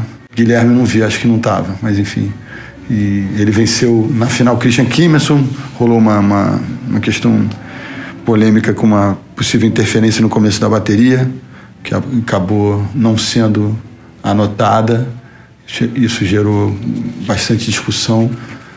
É, foi uma questão interpretativa, né, de ele não ter lesionado o potencial da onda. É, o Red Judge supervisionou a decisão e a gente, na hora ali na transmissão, ficamos um pouco sem entender o, o que tinha acontecido, porque foi anotada, depois foi, foi tirada, mas foi uma questão de sistema ali que antecipou um movimento e depois eles é, tiveram que fazer uma releitura. Rodaram o mundo, né? As imagens das duas notas 10 dele e em fases diferentes e com aéreos diferentes, mas é impressionante. Ele coloca o cardápio de todo tipo de movimento acima do lip, com rotação, sem rotação, grabs diferentes e, e também surf de borda, né? Inversão de prancha, surf, surf base lip, muito bem feito. Eu sou, sou fã, confesso, do estilo. Ganhou do Christian Kimerson, né, que foi o cara que ele se envolveu na final, que também estava surfando muito, muito. É um desses caras que tem nível para também para o Challenger Series e, e, eu acho que essa dinâmica entre o Dream Tour e o circuito mundial vai fazer muito bem ao Brasil. Já está fazendo ainda vai fazer melhor ainda. É, semifinalistas, o Fininho, que tem uma história de vida incrível, que é local aqui do Pico, mas é paraibano de nascimento surfou bem pra caramba no seu estilo, né? Muito poderoso, muita energia. E Wesley Leite, de Ubatuba, que também energia com ele mesmo, no 220 sempre. É, muito versátil, muito comprometido também. É, enfim, muita gente aqui surfou demais. É, Cauã Costa, Igor Moraes, é, nas fases iniciais, né? Ex-top da elite mundial também, Senna. É, gente do Challenger Series como Matheus, como Edgar Groja. E nas, mulher, nas mulheres, né, eu falei que os convidados ganharam, a Sofia Medina, que foi convidada, também ganhou. Ela não, não tem, eu acho que não fez ranking para estar no Dream Tour, mas está tá focada no Challenger Series, não tem tido bons resultados, como eu falei, mas é, aqui brilhou, brilhou. A menina evolui a olhos vistos. É, venceu na decisão a Thaís de Almeida e as semifinalistas foram a Juliana dos Santos e a Tininha é, duas meninas, uma paraibana Tininha e a Juliana do, do Ceará, mas de gerações diferentes, né? Tinha mais experiente como daquela turma que está reacendendo a chama do surf de competição a partir do Dream Tour. Queria dar meu pitaco em relação ao ao nosso convidado especial, né? Eu acho que fotos do, do Klaus povoam a minha memória de surf de skate, porra, desde que eu me entendo por um ser desse ambiente, né? Bem legal ele estar tá com a gente. Tenho visto na, nas mídias sociais dele, não assisti o longa que ele produziu, né? Vou nadar até você. Mas recentemente, uma, uma coincidência, apesar de eu não acreditar muito nelas, é, fui ver o, um filme super pop de super-herói que a protagonista feminina é a protagonista do filme do Klaus, que é, que é a Bruna Marquezine e, como eu costumo dizer, uma programação escapista. Fico com a minha mulher, faço isso com esses filmes de super-herói e curto as produções, curto, enfim, uma experiência. E foi legal a quebra de, de paradigma na, na, no sentido de. É um super-herói latino, cara. Então, é, tem, tem, tem uma leitura diferente, tem, tem umas referências culturais interessantes, embora né, meio pasteurizadas mas a, a menina segura com o protagonismo com, com uma leveza, com, com, uma força ao mesmo tempo que leve, né? Achei, fiquei bem impressionado. E sobre o verão de 87, porra, eu tive a sorte, enfim, a alegria e a memória, né, de, de viver essa época bem, bem moleque, né? Tava nasci em 70 cravado, então tava com 17 para 18 anos e foi a época do, do vestibular lá da minha da galera da minha geração lá no Rio e, e também vários amigos, né? O, Verão da Lata, famoso Verão da Lata, foi ali de como doc do, do Klaus é, desvenda, né? Sob, sob o olhar, eu acho que dos caras que estavam fazendo o movimento, né? Tô bem curioso para ver. Sei que está em pré-produção, mas enfim, torço para que dê tudo certo, que evolua para a gente ver um outro lado dessa história o lado de cá que eu vivi foi, foi bem inocente, bem, bem juvenil ali. Não, não cheguei a, a, ter nenhuma lata comigo, mas conhecia muita gente que, que pegou e que teve. E tem né, até histórias folclóricas, como a do Betinho do Arpoador, que dizem que PMs ficavam com uma luneta olhando na, na orla para ver os brilhos das latas no, no, horizonte. E a galera do surf, a galera, rato, os ratos de praia em geral, ficavam de olho também. E aí, um belo dia no arpoador, o, o Betinho entrou na água para pegar uma lata. Quando saiu, o PM pegou ele. Ele queria tanto a lata que, acho que com técnica de jiu-jitsu, botou o, PM para dormir e levou a lata para cara, para casa e ficou alguns dias sem aparecer no arpoador para não dar problema. E algumas outras, né? Pessoalmente, fui presenteado por um amigo que tinha casa em Angra e que achou várias. Um belo dia, encontrando comigo ali no canal do Leblon, na Visconde de Albuquerque. Parou o carro, perguntou se eu, se eu tinha interesse. Eu falei que tinha curiosidade, né? E ganhei um, um bigodão do, do que se depois confirmou ser um tie stick, né? Um bagulho de origem asiática, é, com nível, sei lá, de THC muito forte e com também aparentemente hoje em dia que eu não sabia na época, sabia que era o tie stick, mas enfim, que tinha né, mel na, na, composição, na conservação. Foi interessante, foi vibrante viver essa época e depois das provas da, da PUC, né, não antes, isso é bom que se diga. A galera se reunia no estacionamento para fazer um socializar, embalada, um pouco da, do que vinha dessas latas, da, da erva que vinha dessas latas e foi interessante, um, um elemento aí da, naquela época de, de descobertas, né? De estava ali no limiar na, na mudança da adolescência para a vida adulta e foi ali um foi um brilho da época, um, um, um elemento especial que hoje em dia, né? Se tornou folclórico e a gente não, não sabia que, enfim, marcar a história e, que, e que essa história seria contada tanto tempo depois, né? Ainda não foi contada como, como pode, como poderia, enfim. Então torço muito pelo, pelo doc do Klaus. Vamos para imagem falada, eu vou colocar a vinheta e depois você manda a brasa explicando qual foi a sua escolha. Fotografei você na minha Rolleiflex.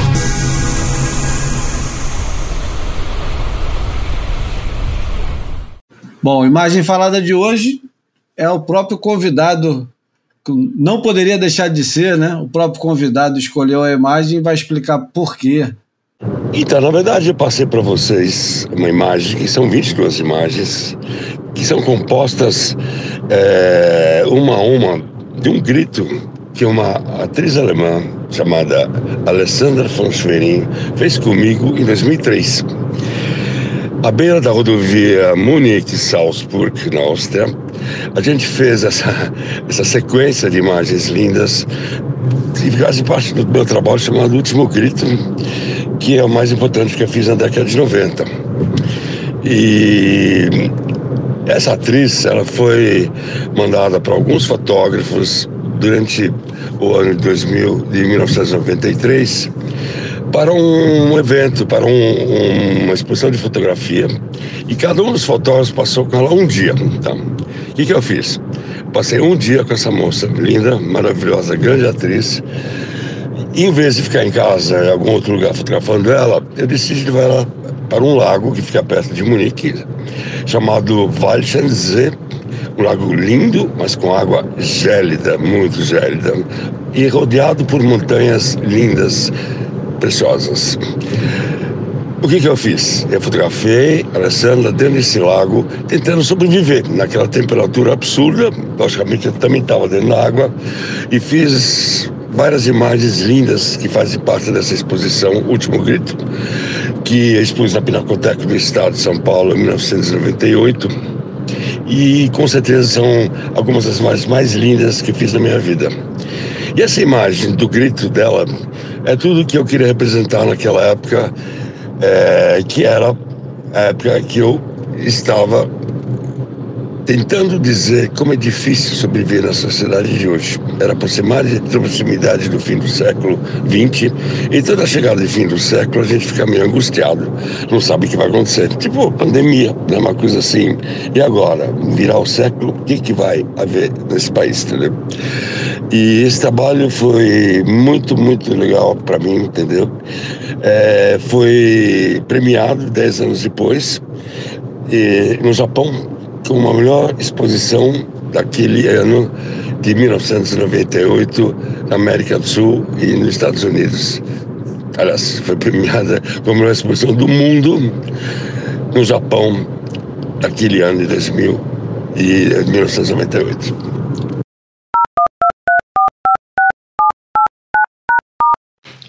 Júlio, bom, terminando o nosso lindo bate-papo de ontem aí, fala um pouquinho sobre o meu filme. Eu vou dar até você. Almanac flutuante. Então, para complementar aquilo que eu falei antes, eu quero falar um pouquinho sobre mais sobre o filme, que seria o seguinte: pô, Vou nadar até você, na verdade, é uma fábula minha. É um pouquinho, um resumo de tudo que eu vivi na fotografia, as histórias todas que eu criei, as pessoas que eu conheci, desde a época do surf, que é representado, no caso, pelo Tedesco, o personagem principal, junto com a Ofélia, é, e as histórias que eu comecei a criar na minha vida. É, tudo que eu fiz nesse filme tem alguma coisa a ver comigo. E cada personagem dos três principais, Smutter, Tedesco e Ofélia, tem alguma coisa de mim. Não é só Tedesco. Todos eles têm um elemento meu e todos eles se aventuram pela rodovia Rio Santos, cada um na sua procura. A Ofélia à procura do pai, o Tedesco à procura dos amigos, que ele nunca das, das pessoas que ele sempre fotografou e que ele não conhecia. E começa a entrevistar todo mundo da vida dele, que ele conhece através da fotografia, mas não conhece com pessoas. Então ele chama essas pessoas para sua casinha que ele tem na montanha, no saco, cara, lá na, no alto do saco do Mananguá, com a perna quebrada, ele vai entrevistando essas pessoas e conhecendo melhor aqueles personagens que fizeram parte da vida dele. E os Mutter, que é um cara sem precedentes, ninguém sabe direito de onde que ele surgiu e quem ele é. Sabe que é filho do Tedesco? Não sei. Ele sempre está amando do Tedesco, cumprindo ordens dele por dinheiro. E ele vai seguir Ofélia nessa aventura pela estrada. É um filme que tem emoção, é um filme muito idealista da minha parte. Minha fantasia toda está lá dentro. Desde a infância, adoro mitologia, adoro aventura, adoro fábulas e adoro a Rio Santos. Tudo isso eu coloquei na Rio Santos, numa aventura sem precedentes. Uma aventura é, completamente fora do contexto normal. E é um filme, se você vai assistir, ou você vai amar, você vai gostar. Elas, se você assistir, você provavelmente vai amar, porque ele é simples de entender, tá? É, mas não procure aquilo que se faz normalmente no cinema hoje em dia, que é aquela coisa de ação, reação, ação, reação, coisas com, com, com efeitos visuais e tal. Eu gosto de trabalhar com a ideia simples, analógica, do jeito que eu vivi a vida inteira. Isso que deixa o filme mais emocionante, mais é, idílico, né? Um filme que tem. Você viaja. E muitas pessoas se viram o filme, viram várias vezes porque eles gostaram da ideia de viajar num filme dessa maneira. Tá? Bom, espero que vocês gostem. é um filme que tem muito chão pela frente ainda. E é meu grande trabalho até o momento da minha vida. Obrigado, viu? Muito bom. Olha, agora, enfim, agora vai entrar outro convidado que tem uma coluna, não sei se você sabe, mas eu sei que você conhece ele, é o Tito Rosenberg. Ele tem uma coluna aqui que chama Pra lá de Marrakech, porque ninguém foi tão pra lá de Marrakech quanto ele, né? Vamos ver qual é a aventura que ele vai contar hoje. Esse papo já tá qualquer coisa. Você já tá pra lá de Marrakech. Salve, amigos do Boia.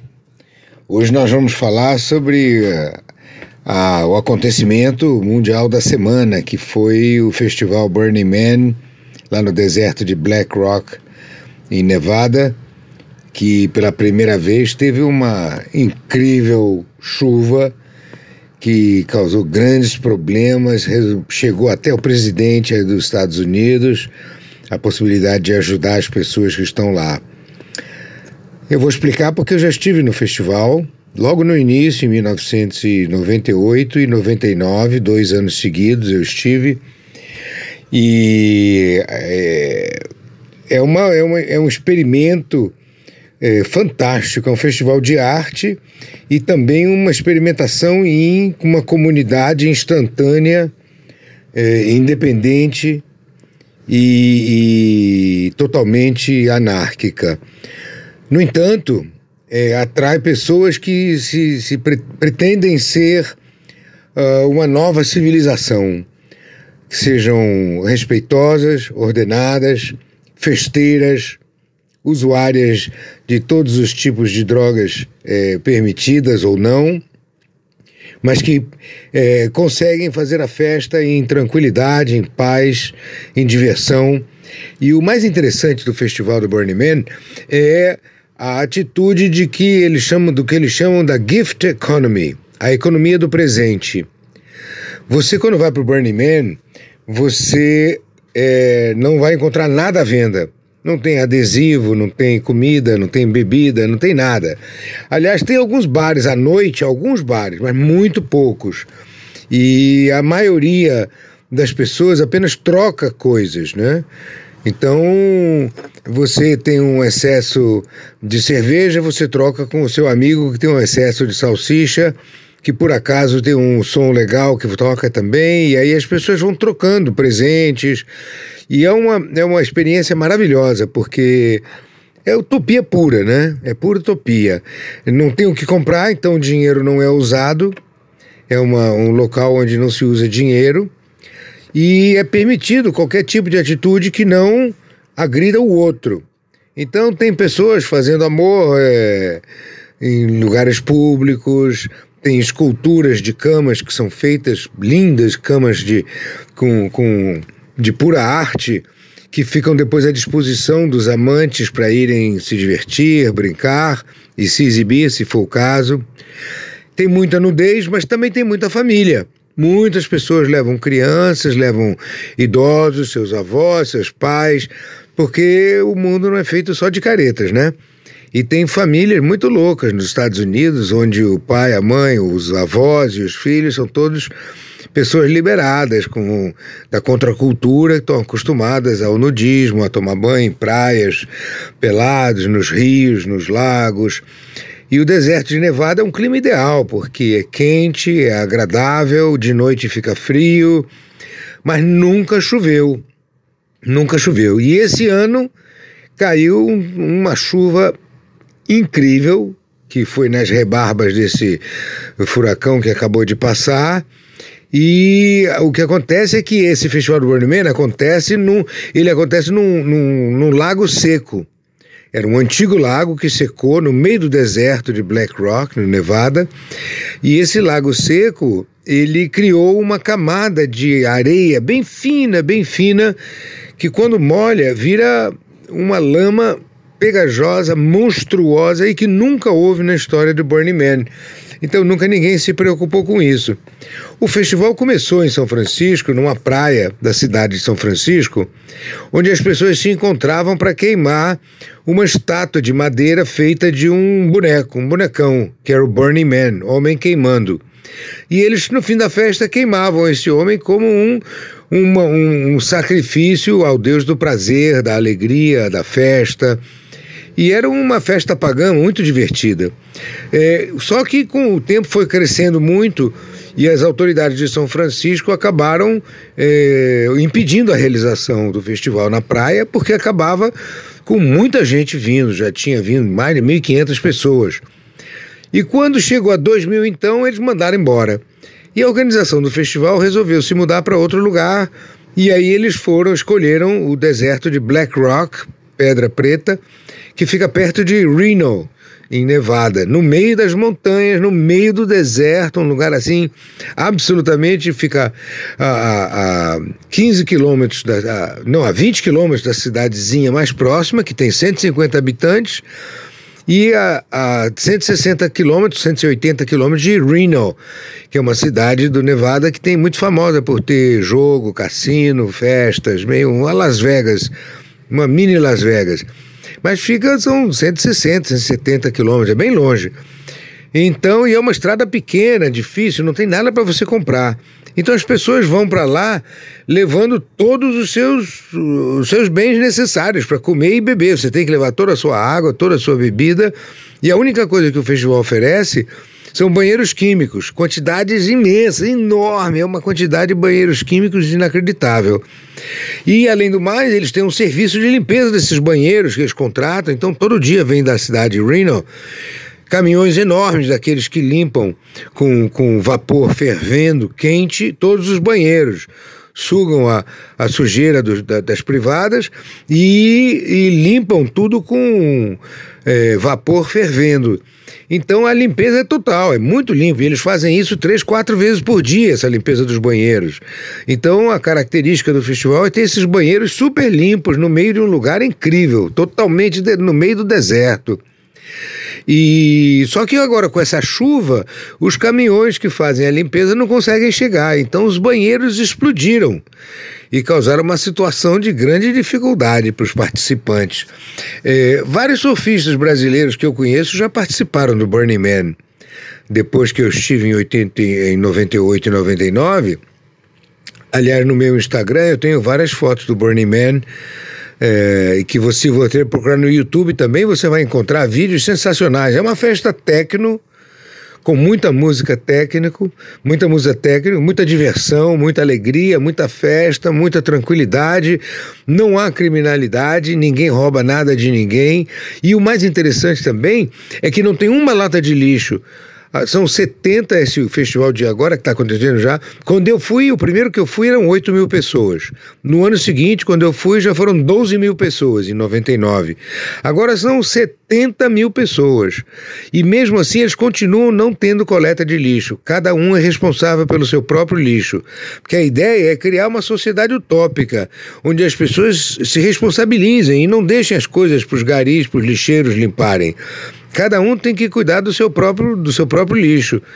E é uma sociedade utópica, é muito interessante. Foi uma das experiências mais espetaculares que eu já tive na minha vida. É, artistas do mundo inteiro vêm para fazer suas esculturas temporárias, principalmente de madeira. E no final do evento eles queimam, como sempre, a estátua do, do, do homem, né? eles chamam do Burning Man, que é normalmente muito grande, várias vezes, chega a 30, 40 metros, e, e, todo mundo queima, todas as esculturas são queimadas, como um protesto pelo mercantilismo da sociedade. Por isso que eles não têm dinheiro, não têm cartão postal, não tem nada. O Burning Man é um evento que odeia o capitalismo e, e, e, a, e, a, comoditização de tudo. Então você não encontra adesivo, não encontra bota, não encontra nada. É uma experiência inacreditável que eu sugiro a qualquer um dos nossos ouvintes que tenha grana para ir para lá. Quando eu fui custava 50 dólares, agora está custando 600 dólares. Mas é uma experiência inesquecível. Boa sorte aos frequentadores do Burning Man 1900, de 2023 que eles consigam sair de lá bem cedo, porque hoje eles continuam presos ainda. Um abraço aos ouvintes do Boia. Esse papo meu tá qualquer coisa e você tá pra lá de terra. Porra, sempre bom escutar o Tito e as histórias dele. João nem desconfiava que estava acontecendo esse perrengue lá no Burning Man, né? Fazia a menor ideia, cara. Porra, eu, sabe, não, não, não acompanhei no, nenhum noticiário internacional, pelo menos na mídia que eu, que eu sigo, assim, normalmente, não, não tropecei nada em relação ao banimento. Sabia que estava rolando, não sabia que estava que tava esse perrengue por lá, não. É, deve estar tá faltando boia lá, né? mas, mas, não, porra, ótimo escutar histórias do, do Tito e que, porra, dessa vez combina muito, né? As histórias do Tito encaixam muito bem nas histórias que a gente escutou até agora e tem tudo a ver é, e, e, com as histórias que, que, que o Klaus partilhou com a gente.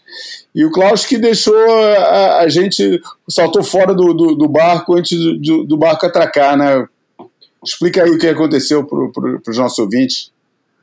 É, a gente estava gravando, já está tarde, muito tarde em Portugal, tarde aqui no Brasil, e hoje é segunda-feira, dia de trabalho, amanhã também.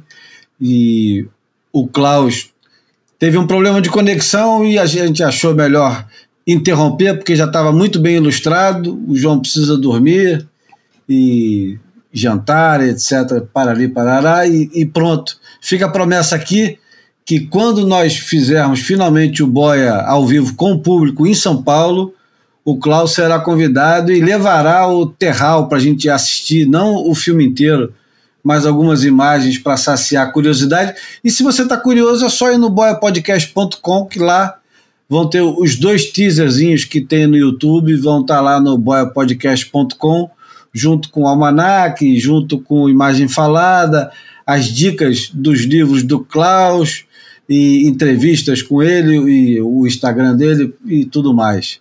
E agora a gente vai para a porta.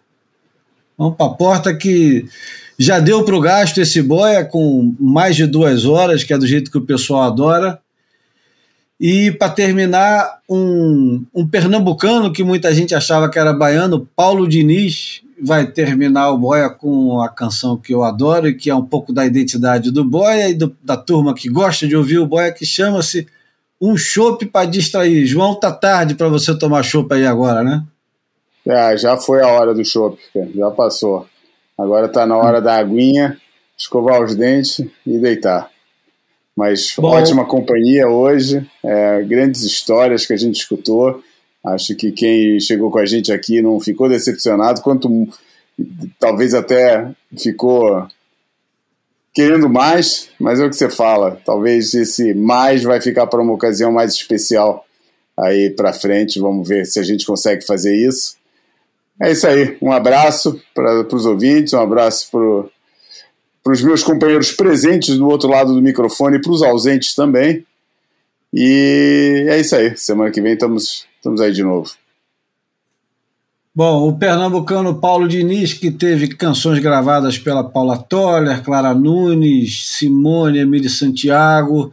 Todo mundo conhece pelo menos uma ou duas músicas do, do Paulo Diniz. Quero voltar para a Bahia. Pingos de Amor, que eu acho que é uma das mais é, mais conhecidas, mas tem Canoeiro, Vamos Embora, que aliás, em homenagem ao o famoso é, poema do Manuel Bandeira, Vou-me embora para Passárgada. E tem o José também, do Carlos Dumont de Andrade. Ele não é brincadeira, não. A gente vai colocar o chopp para distrair e desejar para vocês uma boa semana e Terça-feira que vem tem mais. Aquele abraço, João. Abraço.